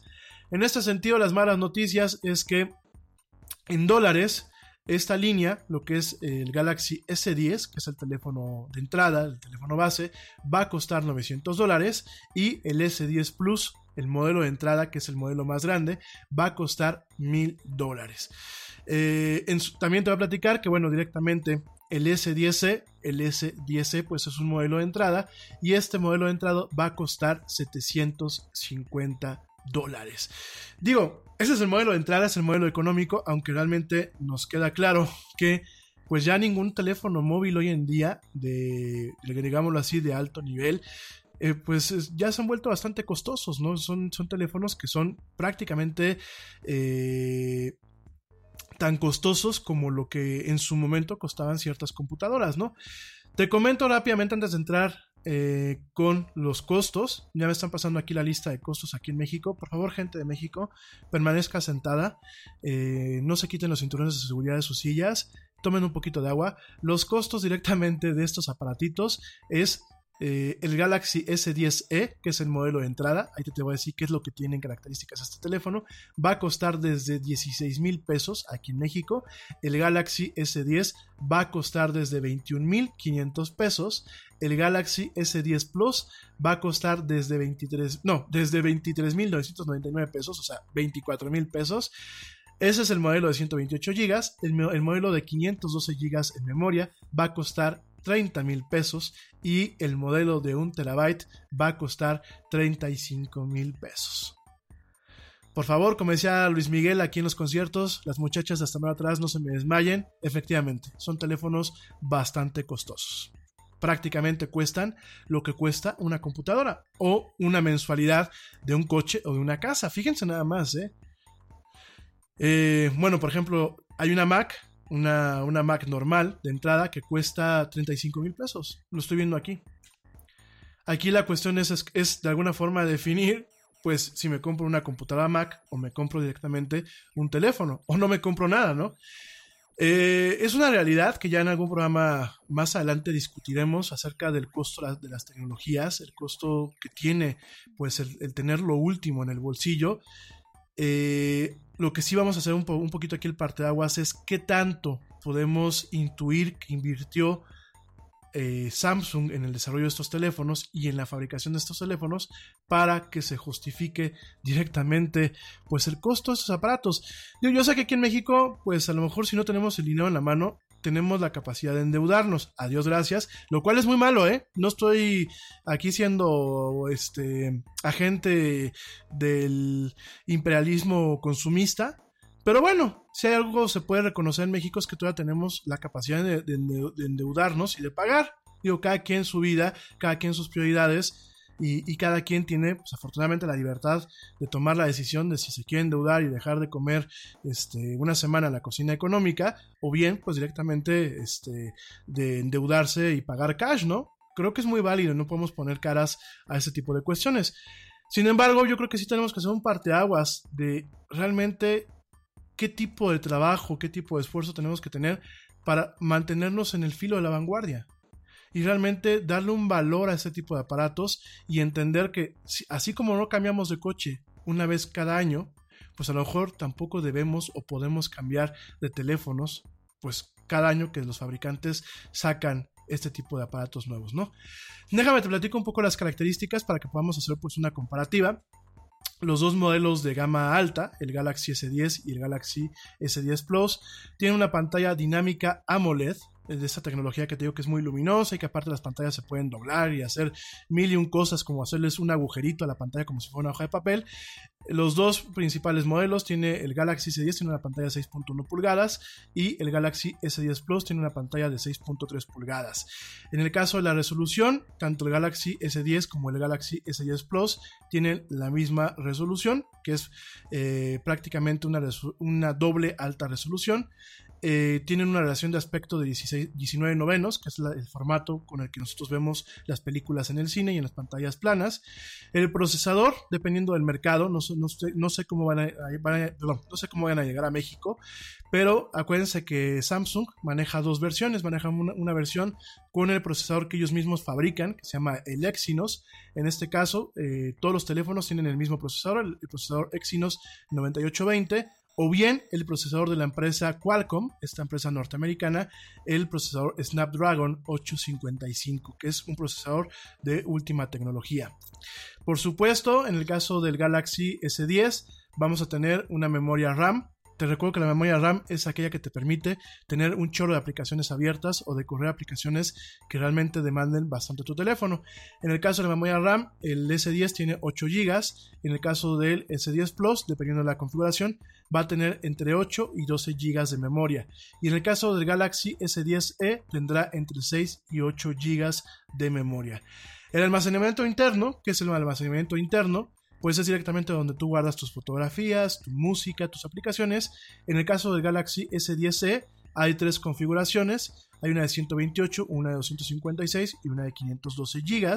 En el caso del Galaxy S10 solamente hay dos configuraciones, una de 128 y otra de 512.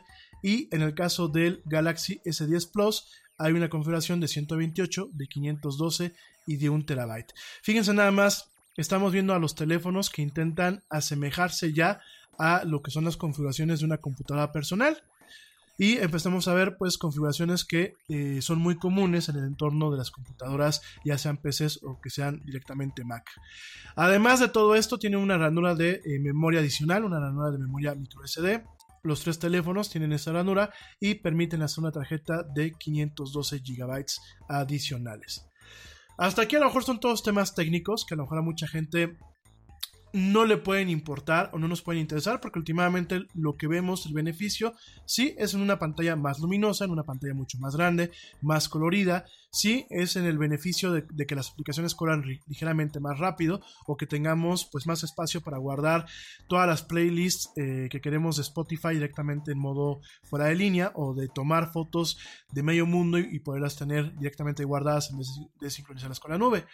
Pero por lo demás, pues son realmente especificaciones que creo que a ningún usuario convencional le pueden realmente interesar. ¿Dónde? Perdón. Donde realmente llegamos a la configuración quizás un poco más interesante son con las cámaras y con la batería. En este caso, los tres, los tres teléfonos tienen una cámara eh, base, una cámara de, gran angular de 10 megapíxeles con un, una velocidad eh, de entrada de 1.9 eh, es un, lente, bueno, un, sensor y una serie de lentes bastante sensible. Eh, esta apertura de diafragma de 1.9. En el caso del Galaxy S Plus, tenemos eh, directamente dos cámaras, al igual que como en los iPhones.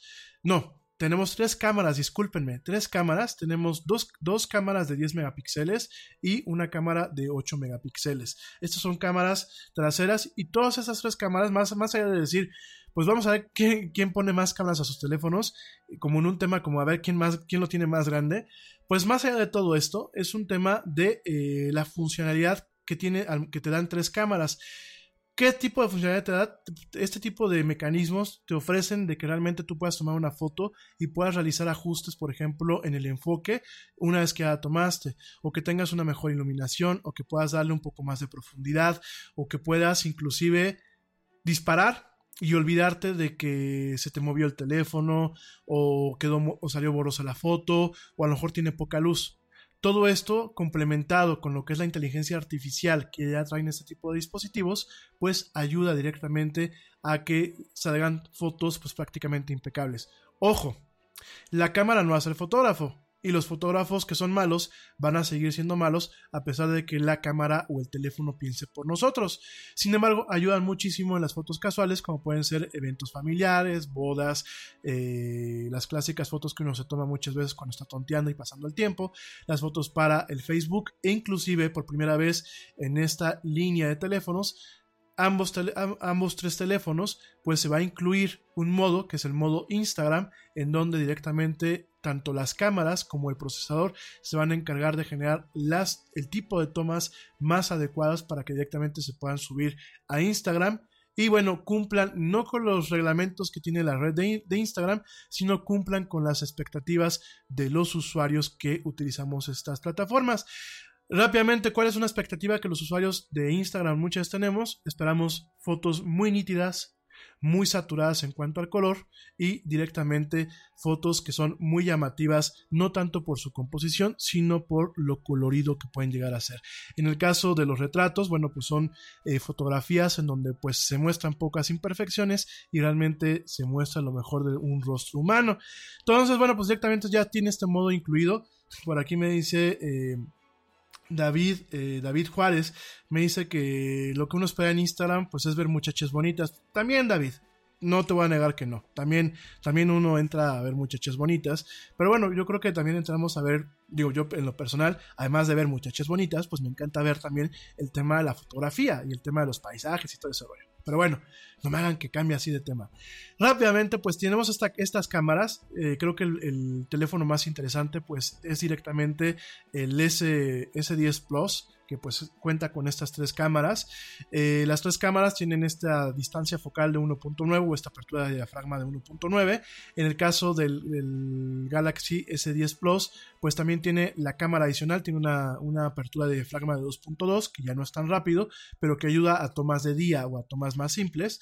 Eh, tiene una tecnología que se llama Dual Pixel, que lo que permite es de que las fotos salgan mucho más nítidas y de mayor resolución de lo que es la resolución realmente este, nativa. En el caso de video, tienen la capacidad de grabar video en 4K o en ultra alta definición.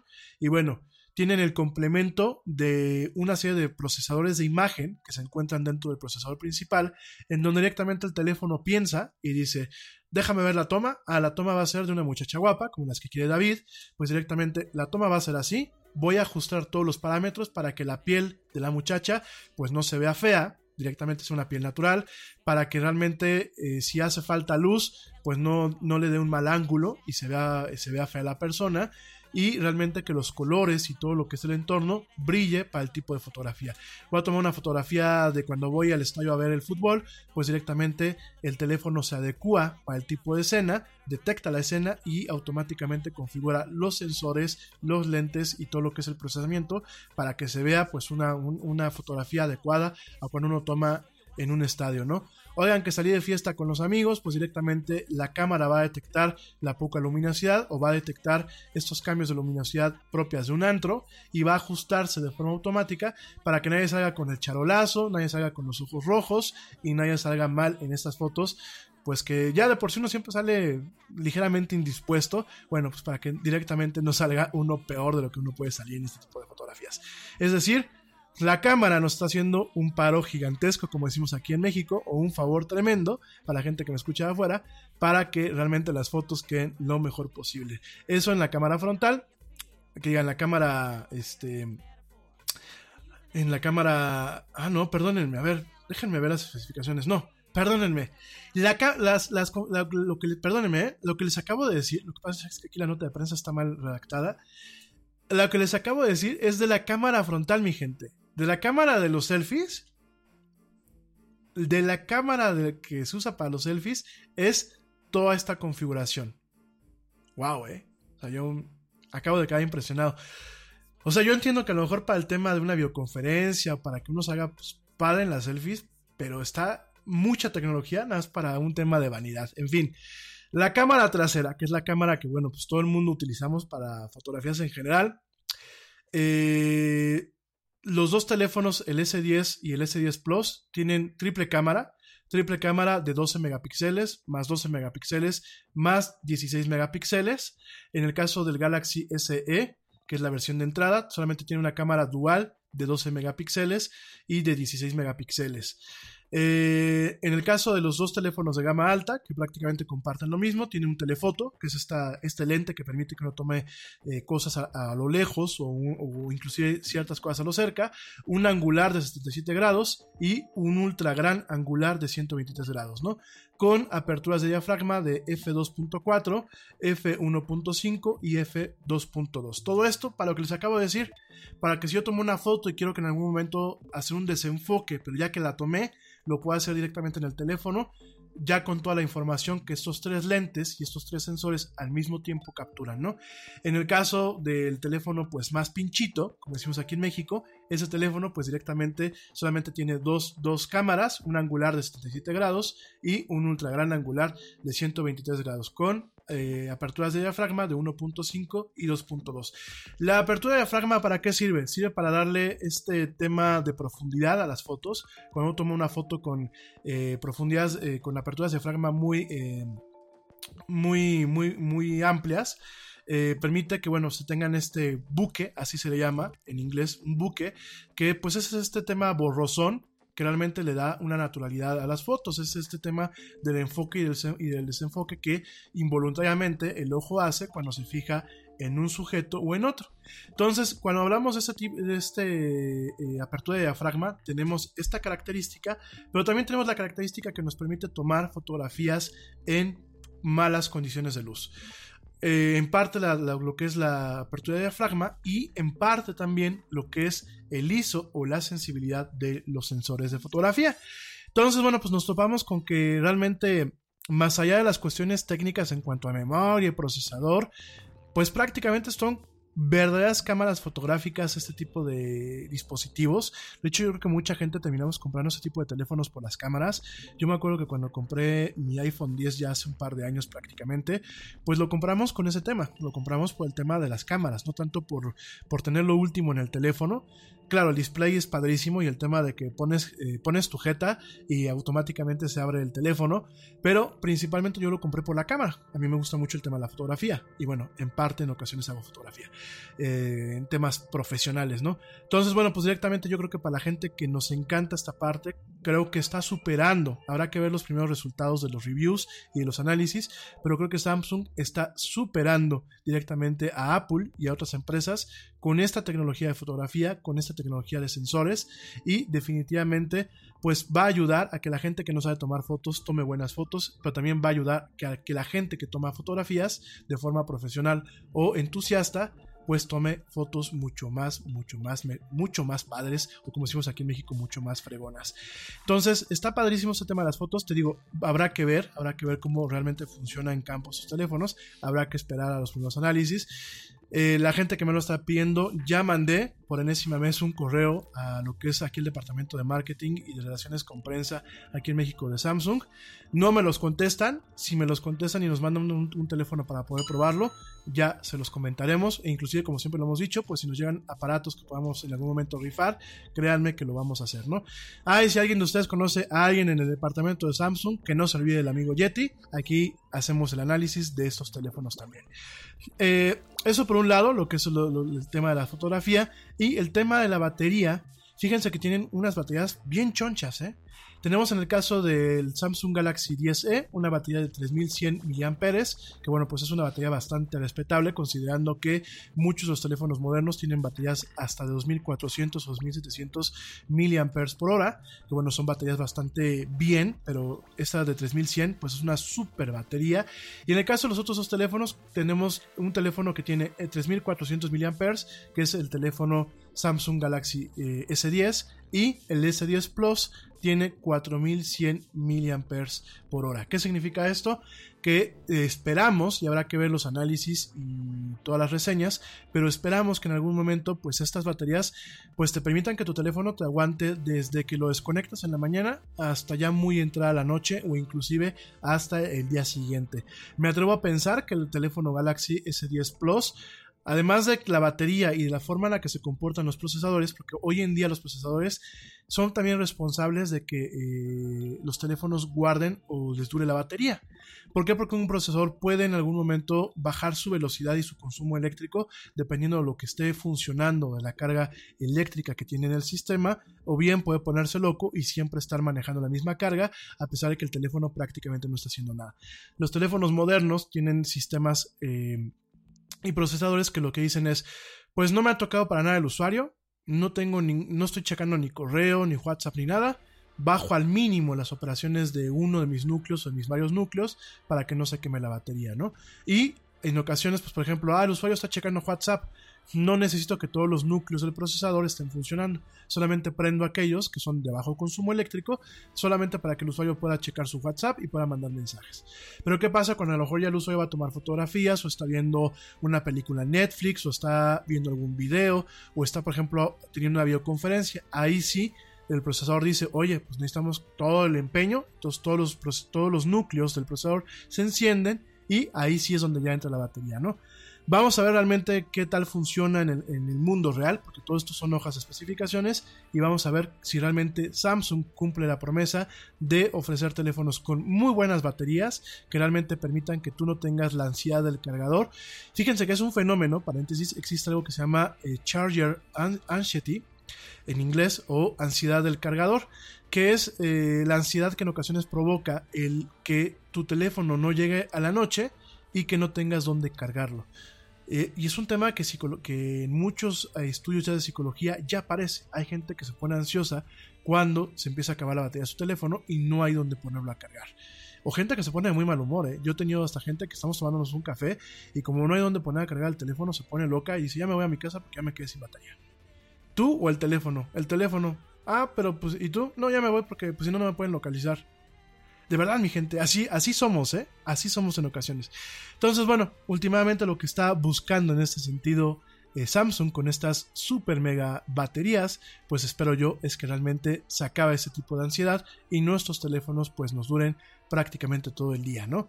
En ese sentido, pues todos los teléfonos de esta línea traen lo que es la carga rápida, inalámbrica y reversible, es decir, tú nada más pones... Eh, tu teléfono sobre una base, no necesitas este, conectar el cable, lo pones sobre una base y automáticamente se empieza a cargar. Y además, vamos a pensar que tu pareja eh, tiene un teléfono Samsung como el tuyo y ella ya se está quedando sin batería. Entonces, ¿qué es lo que tú agarras con tu teléfono?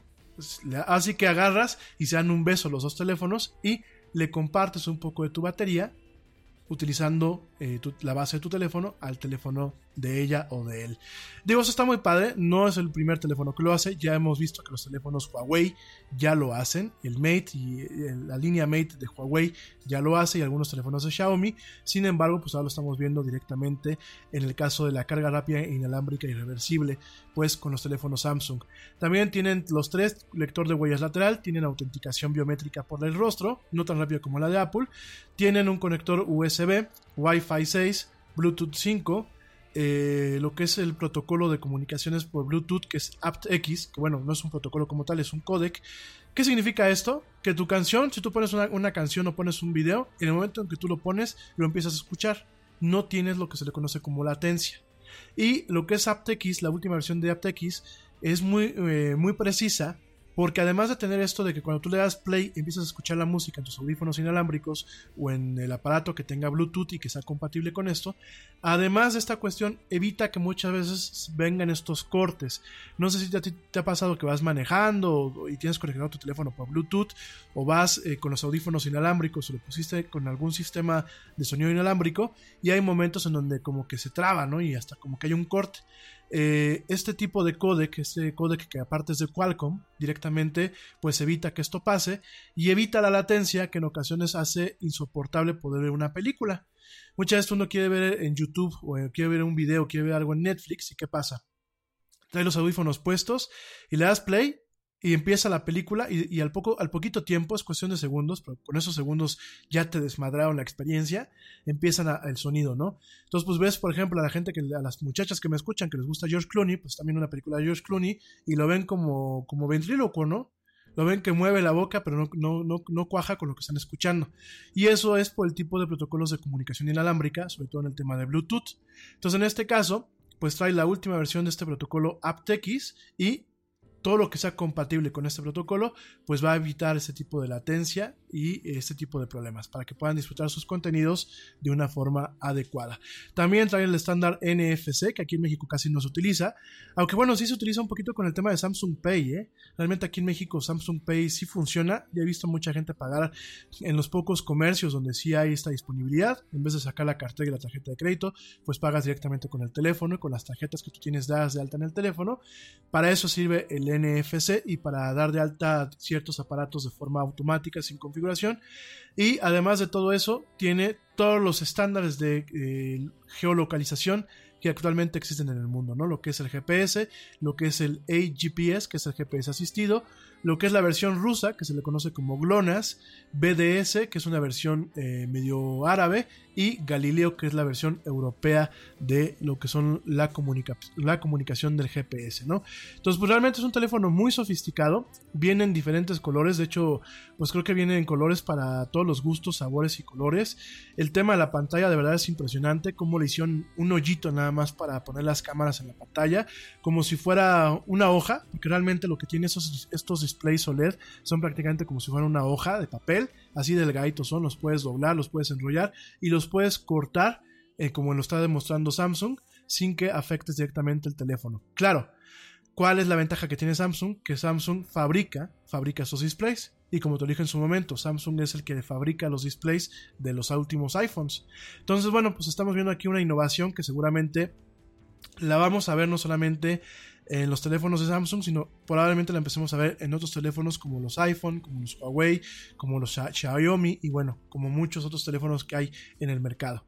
Antes de pasarme al, al tema en donde podemos ver todas estas eh, innovaciones aplicadas en la vida cotidiana, déjame te platico la otra parte de eh, pues este plato, de este banquete fuerte, que es el Galaxy 10F, eh, ¿no?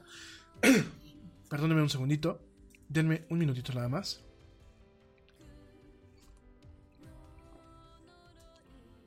Perdónenme, es que ya, ya, este, ya andaba aquí que me andaba yo medio ahogando. Óigame, no, que me ahogo, que me ahogo, ¿no? Así como decía aquí un comediante aquí en México.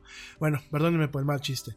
Déjame te platico entonces que además de todo esto, además de esos teléfonos que ya eran teléfonos que estábamos esperando, eran teléfonos que, bueno, aparte se lanza una versión de entrada y se lanza una versión 5G, para las redes nuevas que bueno pues directamente no están eh, no están disponibles no pero pues directamente eh, no esperábamos más de este teléfono y a simple vista si tú tienes un teléfono Galaxy que te compraste el teléfono el año pasado yo te recomiendo que no vale la pena o te digo que no vale la pena que compres una versión nueva salvo que puedas venderlo y, y te den un buen, un buen dinerito por tu teléfono que prácticamente todavía tiene que estar nuevo, o salvo que Samsung tenga algún programa que por ahí se estaba rumoreando que iba a introducir aquí en México, en donde iba a haber un programa tipo leasing o tipo arrendamiento, en donde tú ibas a poder comprar tu teléfono pagando una mensualidad, al año ibas a poder cambiarlo, o bien ibas a poder quedártelo.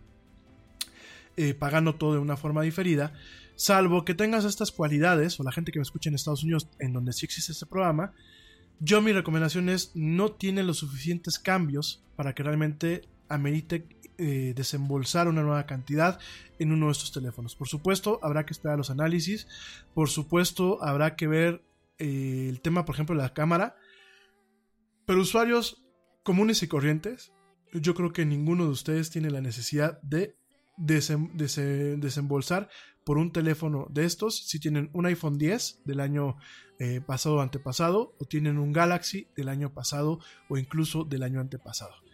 ¿Para quién puede ser este teléfono? Para gente que quiere cambiar de ecosistema, para gente que ya se cansó de los iPhone y quiere cambiar y a lo mejor trae un iPhone 7 o un iPhone 6 para este tipo de personas o para gente que tiene a lo mejor un Galaxy de hace 3 o 4 años.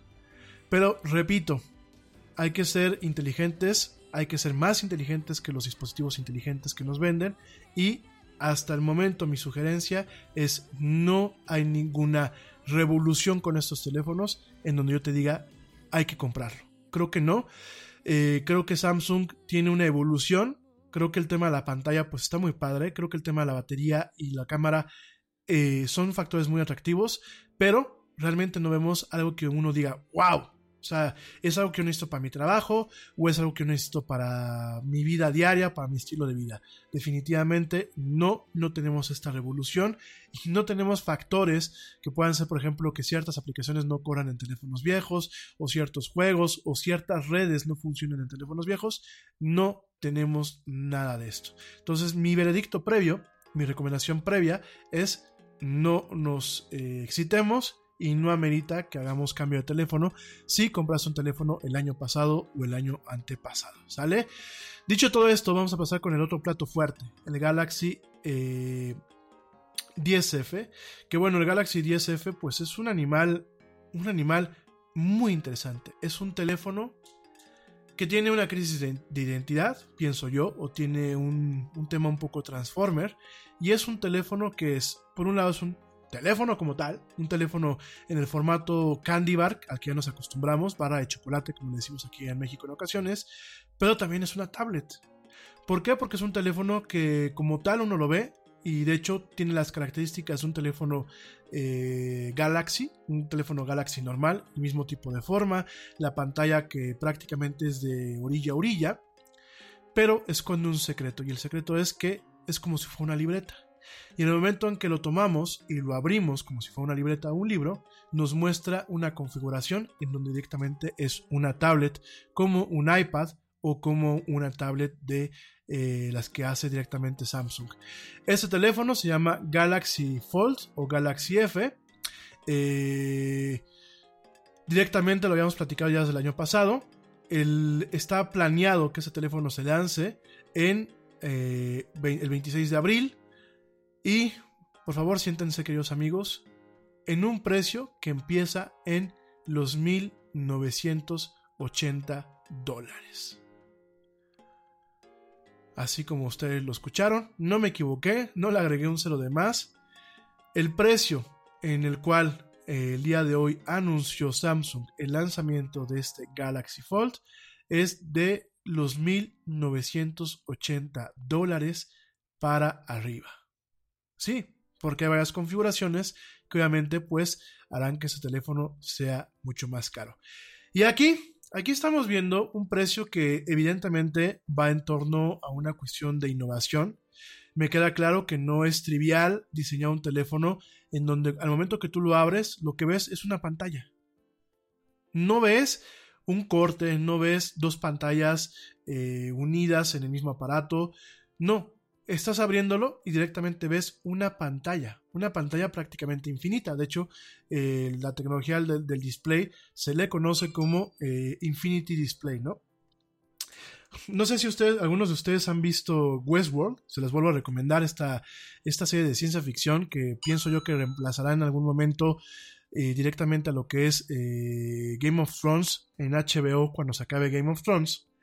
Y directamente, eh, no sé si ustedes acuerdan que en el parque, en este parque de muñecos, pues los que eran los ingenieros y los mandamás del, los mandamases del parque tenían unas computadoras portátiles que en una configuración eran un teléfono o una phablet, que es la, mezcla entre una tablet y, una, y un teléfono, y llegaba un momento en que lo, lo abrían directamente pues a una pequeña computadora personal o una tablet como tal. Y pues ya se acabó la ciencia ficción. Ya tenemos un producto que trae al mercado esta capacidad. Y en ese sentido, bueno, pues directamente este teléfono, Galaxy Fold, que pues eh, algunos de ustedes le están diciendo el sándwich, pues sí, o la torta, como decimos aquí en México, Directamente ese teléfono se va a lanzar el 26 de abril en Estados Unidos, directamente a través de ATT y el proveedor T-Mobile allá en los Estados Unidos, junto con un, eh, un, par de regalo de los audífonos inalámbricos nuevos de eh, Samsung, que bueno, son la competencia de los AirPods. Esto a partir de un precio de 1980 dólares. Y en Europa, para la gente que me está escuchando en España, directamente este dispositivo se va a empezar a comercializar a partir del 3 de mayo en un precio que parte de los 2.000 euros. Así como lo a mis amigos. Is QuickBooks slowing your business down? Do you have challenges managing inventory, project profitability, or just getting paid fast enough? Get your business to a better place and graduate to NetSuite today. Stop paying for multiple systems that don't give you the information you need when you need it. Ditch the spreadsheets and all the old software you've outgrown. Now is the time to upgrade to NetSuite by Oracle, the world's number one cloud business system. NetSuite gives you visibility and control over your financials, HR, inventory, e commerce, and more. Everything you need, all in one place, instantaneously. Whether you're doing a million or hundreds of millions in revenue, save time and money with NetSuite. Join the over 24,000 companies using NetSuite right now. Let NetSuite show you how they'll benefit your business with a free product tour at netsuite.com/info. Schedule your free product tour right now at netsuite.com/info. netsuite.com/info. London Stock Exchange Group is here to be your essential global markets infrastructure and data partner, where open isn't just a platform, but a philosophy, giving you the freedom to make your mark in the world. LSEG, open makes more possible. Amigos y mi gente en la, en la madre patria, Este juguetito nos va a costar mil euros. Oigan, a ver, está padre, ¿no? Pero antes de seguir con las características y todo, pues yo sí quiero decir algo. Es una mentada de madre, como decimos aquí en México.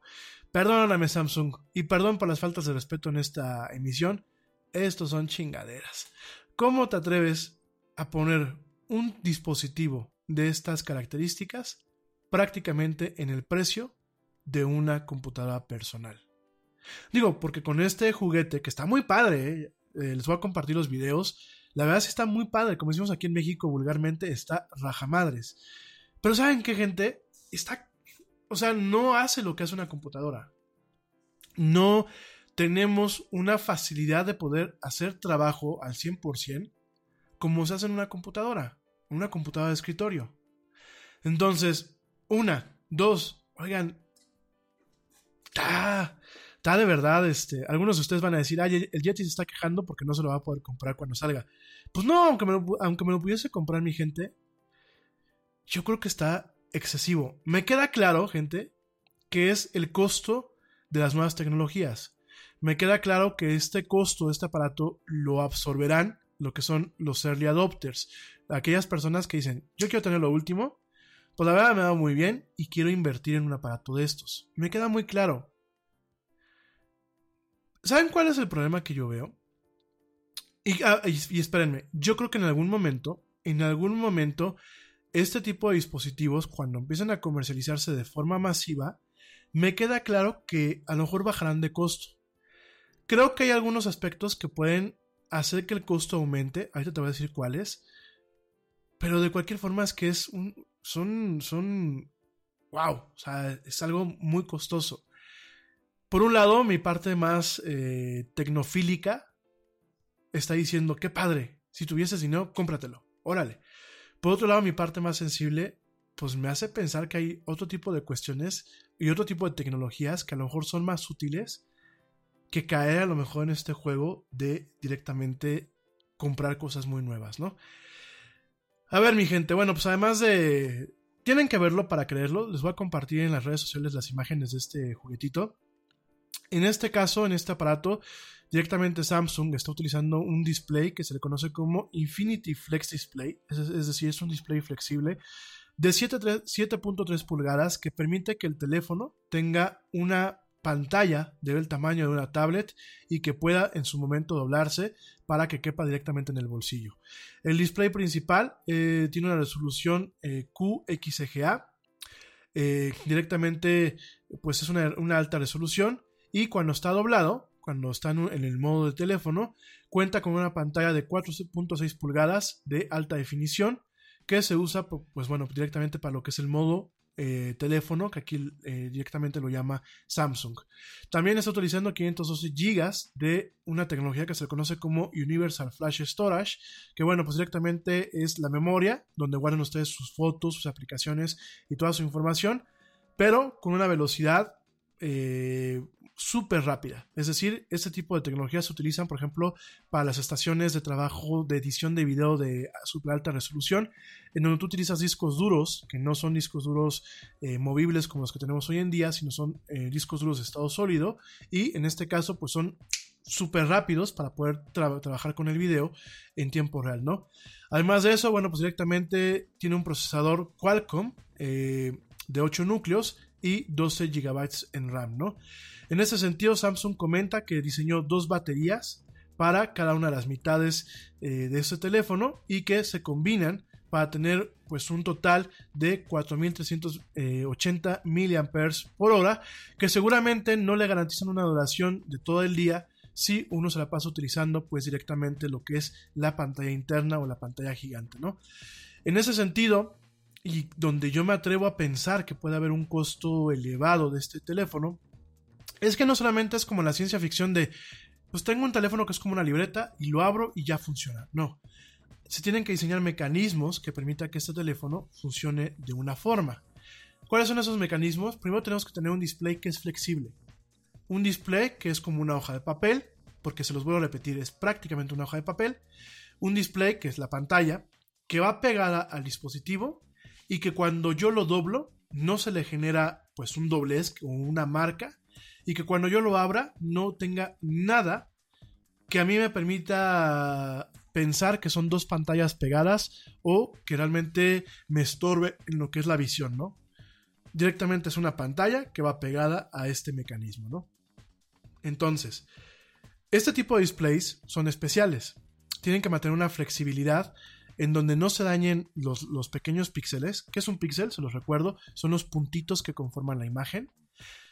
Tiene que haber una tecnología en donde no se dañen este, estos píxeles, donde todo el brillo y todos los colores sean eh, totalmente iguales en todo el display. Y además, el chasis donde va montada esta pantalla tiene que tener las herramientas para que no se rompa este, esta hojita de, de papel prácticamente, para que no se rompa esta hojita con el, el, doblar y el desdoblar. Y además para que todos los mecanismos del teléfono, de las dos mitades del teléfono, pues puedan comunicarse cuando están doblados, pero también cuando está abierto totalmente el teléfono, ¿no? En ese sentido, bueno, pues Samsung creó como un eh, como un lomo, así como el de los libros, creo como un pequeño lomo, que de hecho cuando está cerrado dice Samsung, así, tal cual como si fuera un pequeño libro o una libreta, en donde ese lomo tiene eh, diferentes engranajes. Todos estos engranajes eh, permiten que tú abras el teléfono como si fuera una libreta y se quede en una configuración que no, no te pares o lo muevas y de pronto pues como si fuera una libreta se cierre solo, ¿no? Directamente en el momento que lo abres se queda fijo en ciertos modos directamente no, no puedas tú volverlo a cerrar y eh, eh, de alguna forma pues que le dé una cierta vida además de toda la comunicación para lo que es directamente pues el manejo de este aparato. Eh, en la parte de lo que es la fotografía, en la parte posterior del teléfono, lo que es la cámara trasera, tiene, al igual que en la línea S10, tiene un sistema de triple cámara que pues utiliza tanto para el modo tablet como para el modo telefónico, ¿no? Y también tiene, eh, fíjense nada más, tienen eh, dos cámaras más, bueno, dos conjuntos de cámaras más directamente. Uno, un conjunto en donde directamente es una cámara de 16 megapíxeles de eh, gran, gran, gran angular, directamente para lo que es la parte del modo tablet, una cámara tipo selfie. Junto a esa cámara en el modo tablet tiene una cámara también para selfie o una cámara frontal de 12 megapíxeles eh, de eh, gran angular y, eh, ¿cómo se llama? Y una cámara telefoto. Y en la parte de adelante, en la parte del teléfono, cuando está cerrado directamente la tableta o el teléfono, güey, me, me, genera este, un conflicto de identidad este aparato.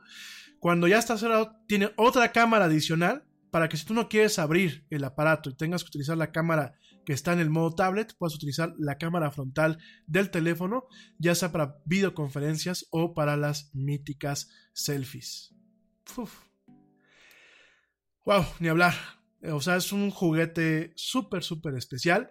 Y bueno, pues directamente, además de todo eso, tú me, tú me preguntarías, oye, y la tableta, el tener pues la pantallota gigante como tableta, además de tener pues más visión, que me permite? En este caso, Samsung está permitiendo que el Galaxy Fold pueda ejecutar tres aplicaciones al mismo tiempo en este dispositivo y utilizar un modo de continuidad para ajustar estas aplicaciones cuando te mueves entre lo que es el modo de tableta y el modo de teléfono, ¿no? Aplicaciones como WhatsApp, Microsoft Office y YouTube ya han sido optimizadas para estos modos y Samsung ha estado trabajando junto con Google para eh, asegurarse de que eh, este teléfono es totalmente compatible con la versión de Android 9, la versión de Pie, y que realmente puedas utilizar todo este tipo de eh, funcionalidad, ¿no? En las fotos que, bueno, se nos pasaron a la prensa y que se pasaron directamente en el evento, vemos en una ventana abierta al navegador, en la, en la, en la parte de lo que es el modo tableta y en una ventana más chiquita el WhatsApp y en otra ventana más chiquita pues eh, lo que es eh, Google, lo que es el motor de búsqueda, ¿no? De tal forma que tú puedas directamente trabajar en equipo, puedas trabajar haciendo varias cosas como si fuera una computadora personal utilizando la parte de la tablet, ¿no? En ese sentido, bueno, pues directamente Samsung demostró una variedad de aplicaciones corriendo en este modo y después haciendo el cambio de tableta a teléfono y de teléfono a tableta, ¿no? Eh, hasta lo que nos dejaron ver en los videos y en la presentación del día de hoy, pues todo funciona de una forma adecuada, todo pues prácticamente no tiene ningún hipo ni ningún problema. Y bueno, pues directamente se ve muy cómodo el que tú puedas a lo mejor empezar a chatear en WhatsApp directamente utilizando la pantalla normal del modo teléfono y que cuando ya estás en tu casa o sentado en una mesa, pues puedas abrir la libreta, abrir el teléfono, convertirlo en una tablet y directamente chatear mientras checas otras cosas en, esta gigantesca pantalla de lo que es este dispositivo. No sé cómo llamarlo ya. Eh, yo creo que es un dispositivo transformer. Tienes tableta y tienes teléfono uno solo. Eh, me parece que es una, una, categoría muy interesante a pesar de que no es el único teléfono disponible con estas características. Eh, por supuesto tenemos a, Xiaomi que ya mostró su teléfono en su momento, no tan funcional ni tan estético, pero igual fue una de las primeras empresas que mostró su teléfono que se puede doblar. Huawei también se planea que esté lanzando este año un teléfono con las mismas características del Samsung y Lenovo ya se sabe que tiene un prototipo un prototipo totalmente funcional en donde pues ya tenemos esta, este tipo de dispositivo que no es ni tablet ni teléfono, sino es las dos cosas al mismo tiempo, ¿no?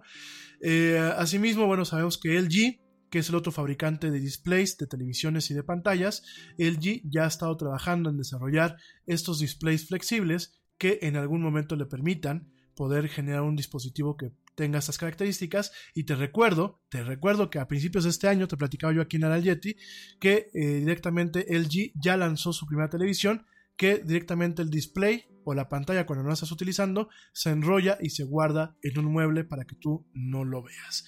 En fin, yo creo que de aquí para el real nos va a tocar ver un montón de este tipo de dispositivos que muy probablemente revolucionen la forma en la que utilizamos la computación personal en esta clase de juguetitos y aparatos. ¿En qué parte se puede justificar el precio? Claro, en armar los mecanismos de los engranes, del tipo de cierre, los metales preciosos que se utilizan en este tipo de aparatos y por supuesto en fabricar el display. Déjame te vuelvo a recordar la memoria, cuando tú fabricas este tipo de componentes, tú haces un proceso en la fábrica en donde no todo lo que sale de la línea de producción son cosas que se, pueden utilizar. De hecho, se le conoce algo, hay un, hay un tipo de estadística que se le llama yield. Es decir, por cada mil displays que puede a lo mejor hacer Samsung de este teléfono en una línea de producción, a lo mejor de esos mil displays en un arranque inicial, cuando toda la tecnología no está totalmente desarrollada, o es una tecnología de primera generación, de esos mil displays, a lo mejor solamente 350 displays son aquellos que sirven son aquellos que salen sin defectos, que no tienen inconsistencias en los colores, en el display, que realmente aguanten el que se doblen y el que se abran, el que se doblen y el que se abran constantemente. Eso puede encarecer, por supuesto, conforme va avanzando la tecnología y las gentes, los ingenieros industriales van mejorando los procesos, se hace más económico eh, la producción de ese tipo de dispositivos. ¿Por qué? Porque pues imagínense el gasto, ¿no? De mil que yo fabrico a lo mejor en un mes, solamente 500 funcionan. Eso, los otros 500 que no funcionaron o los otros 750 eh, que no funcionaron, pues es una pérdida. Y eso obviamente genera que uno tenga que poner muchas veces precios que permitan compensar las pérdidas y los bajos yields que se generan cuando se están haciendo ese tema de producción. Conforme van avanzando, los ingenieros van mejorando porque se van dando cuenta de que hay cosas que funcionaron, hay mucha documentación, sobre todo en estas fábricas donde se maneja el tema del Kaizen y de lo que es Lean Manufacturing, pues directamente hay un tema en donde cada generación de que sale de una línea de producción se van haciendo mejoras. Conforme esto vaya avanzando, yo le calculo que a lo mejor en uno o dos años nos, podemos topar con esa clase de teléfonos que sean más económicos.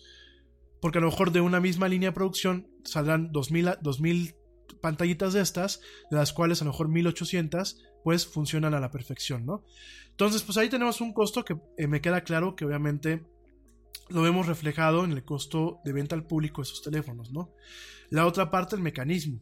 Los el mecanismo con estos engranes, obviamente hay que mandar a hacer los engranes en herramientas especiales que son de, de aluminio de metal hay que hacer ciertos materiales que van validados de tal forma que cuando tú lo abras y lo cierras en repetidas ocasiones, pues no se te esté desarmando a la primera el teléfono.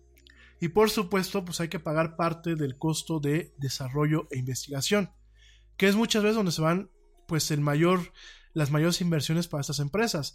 ¿Qué es investigación y desarrollo? Es sentar a los ingenieros a estar quebrándose las pestañas y generar una visión que pase del plano teórico o el plano fantasioso a un plano prototípico, que es como, pues mira, sí se puede hacer esto, y a un plano de producción en donde se dice, sí se puede hacer esto, pero también se puede fabricar esto. Fíjense, ya lo platicaremos el día de mañana. En muchas cosas eh, se pueden hacer, se pueden hacer máquinas muy fregonas, eh, coches voladores, robots que hablen, etc. Pero muchas veces se pueden hacer, pero no se pueden fabricar en masa porque eh, se lleva mucho tiempo y materiales muy especializados y procesos muy especializados para, para hacerlos, para hacer un solo, una sola unidad o una serie de unidades muy individuales. Muchas veces el tema de la producción masiva se vuelve incosteable. En ocasiones eh, fabricar de forma masiva un dispositivo es mucho más costoso que hacer una sola, una sola pieza. Entonces, pues aquí estamos viendo que Samsung, después de estarse quebrando las pestañas, quemándose las, pestañas y quebrándose la cabeza de cómo hacer este tipo de aparatos, pues ahora pasó del tema de la mesa de dibujo, pasó el tema de los prototipos, pasó la, la, fase de lo que es el reto de hacer un aparato que no sea un prototipo como tal, sino algo que funcione, y de ahí directamente pasó una fase de vamos a fabricarlo de forma masiva. Entonces, bueno, pasó todo esto y aquí vemos el costo, ¿no? Yo me atrevo a pensar, y creo que también dependerá de qué tanto se venda o qué tanto se castigue las ventas de este teléfono, me atrevo a pensar que a lo mejor en, unos 3 o 4 años nos topemos que el nuevo tipo de teléfono sea este, este tipo de teléfono que se dobla, que no es ni, ni teléfono ni tablet, y pues que al final del día pues es una nueva, una nueva generación de aparatos y que en algún momento, bueno, pues espero yo que tengamos este tipo de dispositivos, no por un tema de vanidad o por un tema eh, de lujo, sino por un tema realmente en donde nos haga más eficientes. mucho más eficientes pues el tema de trabajo con estos aparatos. En fin. Uf, ¿qué les parece, mis queridos, queridos amigos? Los veo a todos muy callados, no sé si ya los mareé o ya se deprimieron. Por aquí me dice Ale Dresler que ya se deprimieron. London Stock Exchange Group is here to be your essential global markets infrastructure and data partner, where open isn't just a platform, but a philosophy, giving you the freedom to make your mark in the world. LSEG, open makes more possible. Híjole, mi Ale, pues, ¿qué te puedo decir? Pero tú estás en Alemania, a lo mejor te sale más económico si, si te animas por un teléfono de estos, ¿no? Ay, bueno, pues ni hablar. En fin, oigan, pues ya para irnos, porque ya estamos colgados del tiempo y ya me empiezan aquí a hacer señas. Ya mi gente ya en, la sala Cervantes ya se empieza a parar de las sillas y eso. Gracias gente por escucharme. Váyanse con cuidado a casa. Gracias de verdad.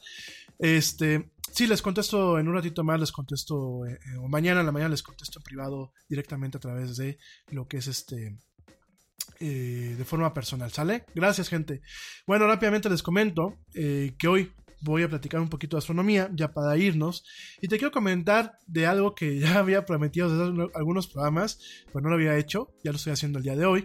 El tema de la clasificación de las estrellas. ¿Por qué te voy a platicar de esto? Me dicen por acá que, a ver, permítanme, me dicen por acá que platique de cómo las tecnologías de esos teléfonos pues se van a ver involucrados en las tecnologías diarias. ¿Qué les parece si mañana lo platico? Para poder eh, tocar el tema de, astronomía. ¿Por qué? Porque para poderte explicar cómo un display OLED lo podemos ver en aparatos de resonancia magnética o lo podemos ver en algún momento en refrigeradores, en lavadoras y eso, pues me va a llevar un buen rato. Mejor déjame, me aviento rapidísimo el tema de las estrellas, que muchos de ustedes me lo han estado pidiendo y mañana con todo gusto lo platicamos. ¿eh? El tema de las estrellas. Fíjense que las estrellas es un tema que a mí me asombra mucho desde muy, muy pequeño porque me ayuda a mantener, además de que me ayuda a asombrarme y me ayuda a dejar de ser soberbio, porque voltear al cielo y ver un chingo de puntitos, que aparte tienen una, una cuestión que en ocasiones puede ser triste, y ahorita voy a llegar a ese punto, tenemos un chingo de puntitos que cuando las vemos ya de cerca o las vemos en un telescopio o cuando logramos dimensionar utilizando nuestros instrumentos aquí en la Tierra, pues nos damos cuenta que son entidades que son gigantescas y que en ocasiones hay entidades que inclusive son del tamaño de nuestro sistema solar.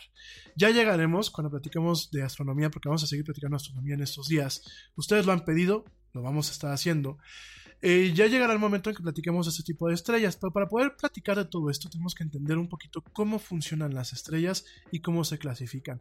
Y sobre todo entender que nuestro Sol, no hablo del Sol de México para las muchachas que me escuchan, no hablo de Luis Miguel, sino nuestro Sol que tenemos actualmente, eh, es una estrella joven y es una estrella que si bien es una, es una estrella que no es sumamente importante o sumamente impresionante en la escala de estrellas que te voy a platicar el día de hoy, eh, sí, sí lo es en el sentido de que no es muy abundante en, lo que hemos alcanzado a observar hasta el momento. Nuestro Sol es un tipo de estrella que es una enana, ahí te voy a platicar por qué se llama enana, una enana amarilla que por las condiciones de tamaño, de eh, densidad, del combustible que maneja, del el estadio en el que se encuentra, porque nuestro Sol es una estrella que por supuesto en algún momento nació, está creciendo, está desarrollándose y en algún momento, que no nos tocará quizás a ninguno de nosotros, pues en esta vida, eh, en algún momento morirá. Llegará un momento en que se volverá una nana roja, se irá compactando, en algún momento podrá convertirse en una nana blanca y eh, llegará un, un punto en donde tendrá varias formas de morir. Ya en su momento les platicaré un poquito de la vida de las estrellas y las formas en las que una estrella se muere. Hay una forma que es una supernova, en donde directamente la estrella explota y genera pues una nube, una nube generada por una nova, o bien tenemos cuando la estrella se supercompacta y genera lo que directamente hoy conocemos como un agujero negro. Que déjame te comento, el, agujero negro no es un agujero como tal, no es un agujero en dos dimensiones, no es un círculo marca ACME como el que vemos en las caricaturas, sino directamente pues es un espacio en tres dimensiones, en lo que es el continuo espacio-tiempo, que eh, tiene tanta gravedad, su fuerza de gravedad, su compresión es tan amplia, que la luz y diferentes partículas y materia no alcanza a escapar de ahí. Entonces, bueno, las estrellas tienen muchos puntos, además del, tema poético y el tema eh, bohemio, además de esos puntos que a lo mejor le dan un tema o una perspectiva romántica, para poder aprendernos las letras en las que se clasifican una estrella como la es el Sol, eh, tenemos que entender eh, que hay un método mnemónico, así se le conoce, un método para podértelas memorizar, que dicta o que de alguna forma nos dicta cuáles son las categorías de las estrellas dentro de algo que se le conoce como secuencia principal o secuencia primaria. Todas las estrellas que pertenecen a la secuencia principal o a la secuencia primaria son una banda de estrellas que eh, de alguna forma tienen una relación entre su color y su, eh, su brillo o su magnitud de color y magnitud de brillo. Y existe una tabla especial, una tabla que se le conoce como la tabla Hertzsprung-Russell en donde pues directamente se catalogan las estrellas por su color y por su tamaño, su luminosidad y eh, su densidad. En ese sentido, déjame te comento que las estrellas más calientes, no las más cachondas, mi gente, no me vean con esas caras de perversión. Las, las estrellas más calientes son las estrellas que son que tienden más al color azul, así como ustedes lo escuchan, ¿eh? No sé si muchas lo, lo he platicado en el radio, aquí en este programa y me voy a ir muy rápido porque ya veo que me están haciendo aquí con el reloj. Muchas les he platicado que existen dos formas de eh, definir lo que es la temperatura del color.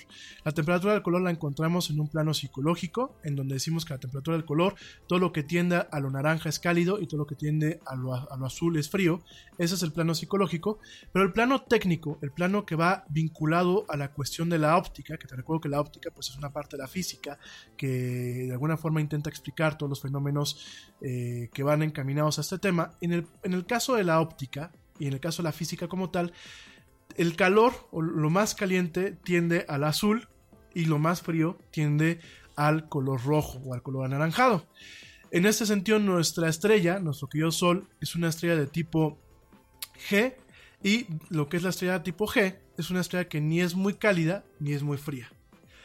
Eh, ya mañana te explico con, un poco más de tranquilidad lo que es la temperatura del calor en grados Kelvin, eh, cómo funciona, cómo se mide.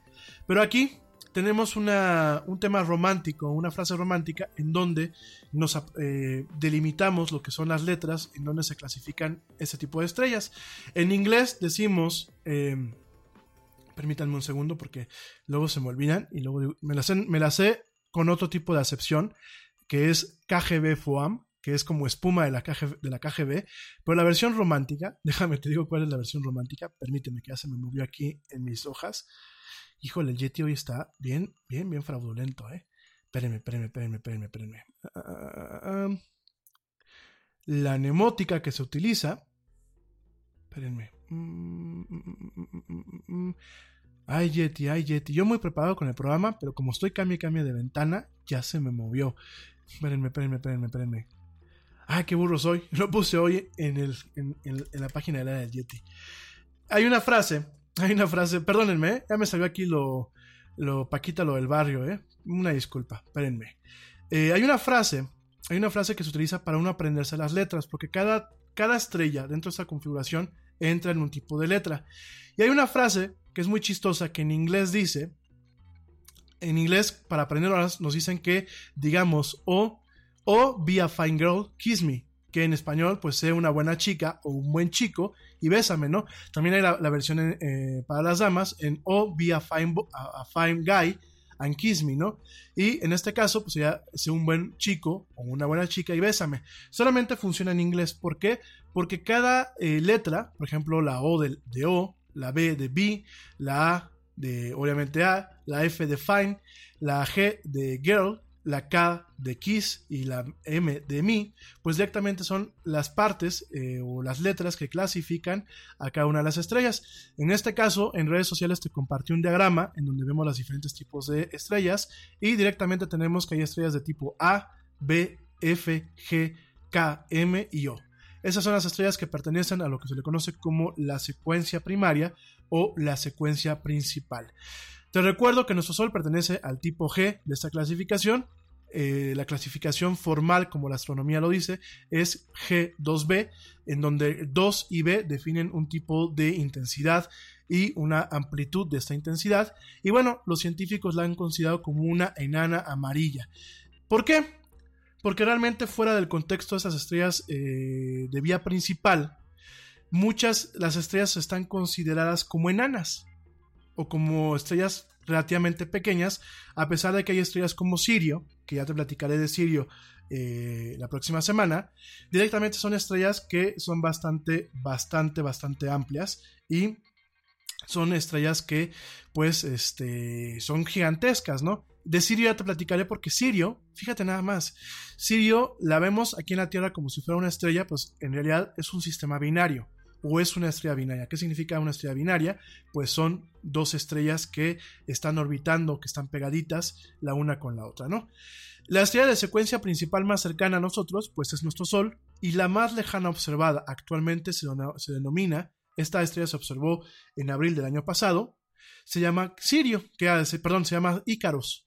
E Ícaro, o Ícarus, está a 9 mil millones de años luz de nosotros. Fíjate nada más.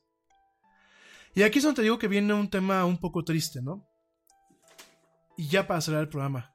Mucho en lo que nosotros vemos hoy en día en nuestro cielo es la luz de cuerpos celestes o de estrellas que están a miles y millones de años luz de nosotros.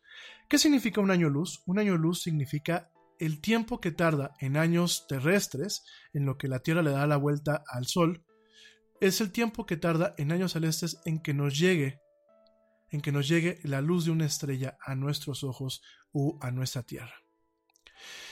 Eso es un término que, bueno, ya en su momento platicaremos. Esto va muy eh, de la mano de lo que son las ciudades de la, relatividad planteadas en su momento por Einstein. Esto va muy, muy de la mano de un concepto, una noción que define lo que es nuestro espacio y que se le conoce como el continuo espacio-tiempo, en donde tenemos una tela, digámoslo así, o tenemos una envoltura o un material que se reparte, sí, en el tema de la longitud y la profundidad, y por sobre todo el tema del ancho, lo que es un espacio en tres dimensiones, pero también se reparte en otro espacio que es la cuarta dimensión en este contexto, que es el tiempo.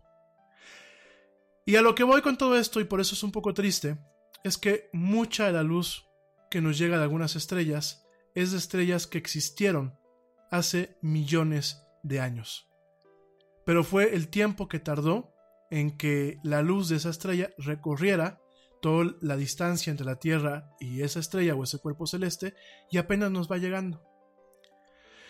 Lo que representa que quizás mucho del cielo que estamos viendo hoy en día, mucho de este cielo celeste que es inspirador de, de muchos poemas, de mucha bohemia, pero también es un tema que nos provoca misterio, que nos provoca el querer seguir investigando, el querer seguir entendiéndolo, inclusive el intentar buscar a lo que nosotros la raza humana definamos como Dios para cada, para cada etnia, para cada sociedad o para cada quien, el buscar a Dios en las estrellas, pues al voltear al cielo, al igual que muchas veces el pasado de nuestras vidas o lo efímero de nuestros sueños, así, así son esas estrellas.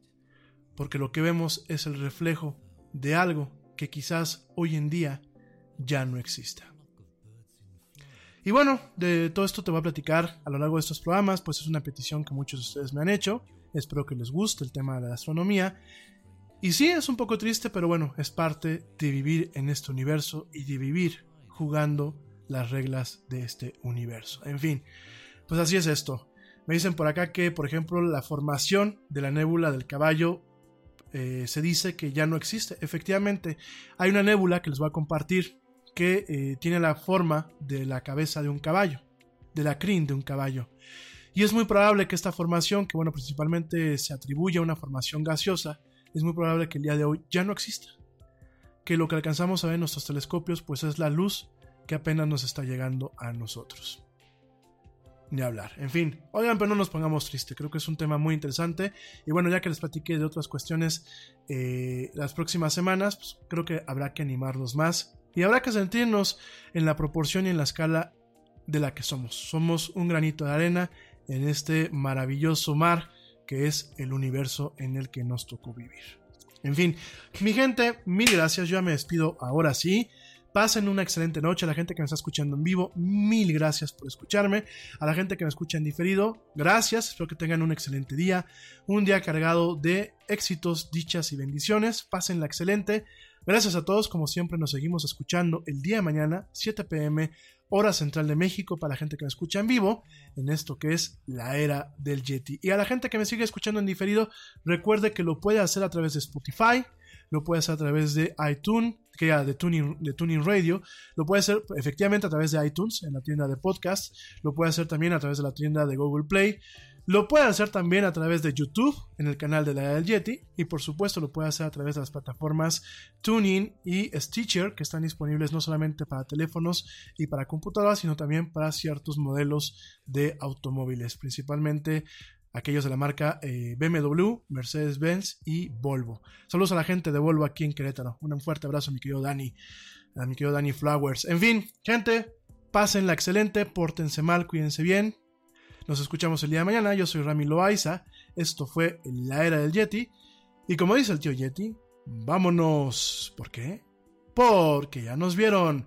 Nos escuchamos el día de mañana.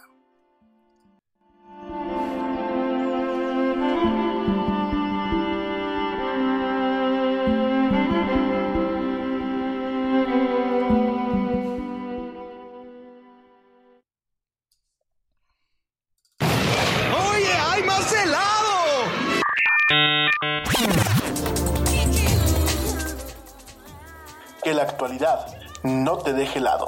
Te esperamos en la siguiente emisión de La Era del Yeti.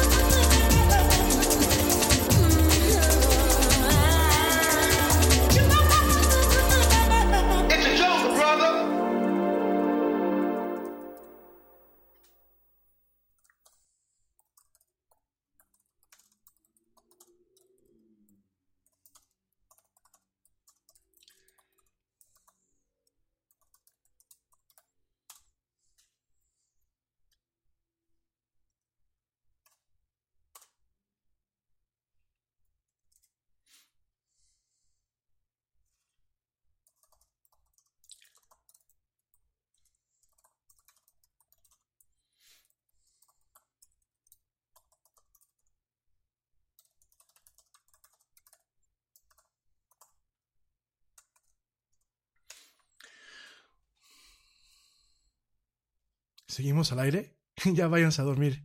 Nos escuchamos mañana.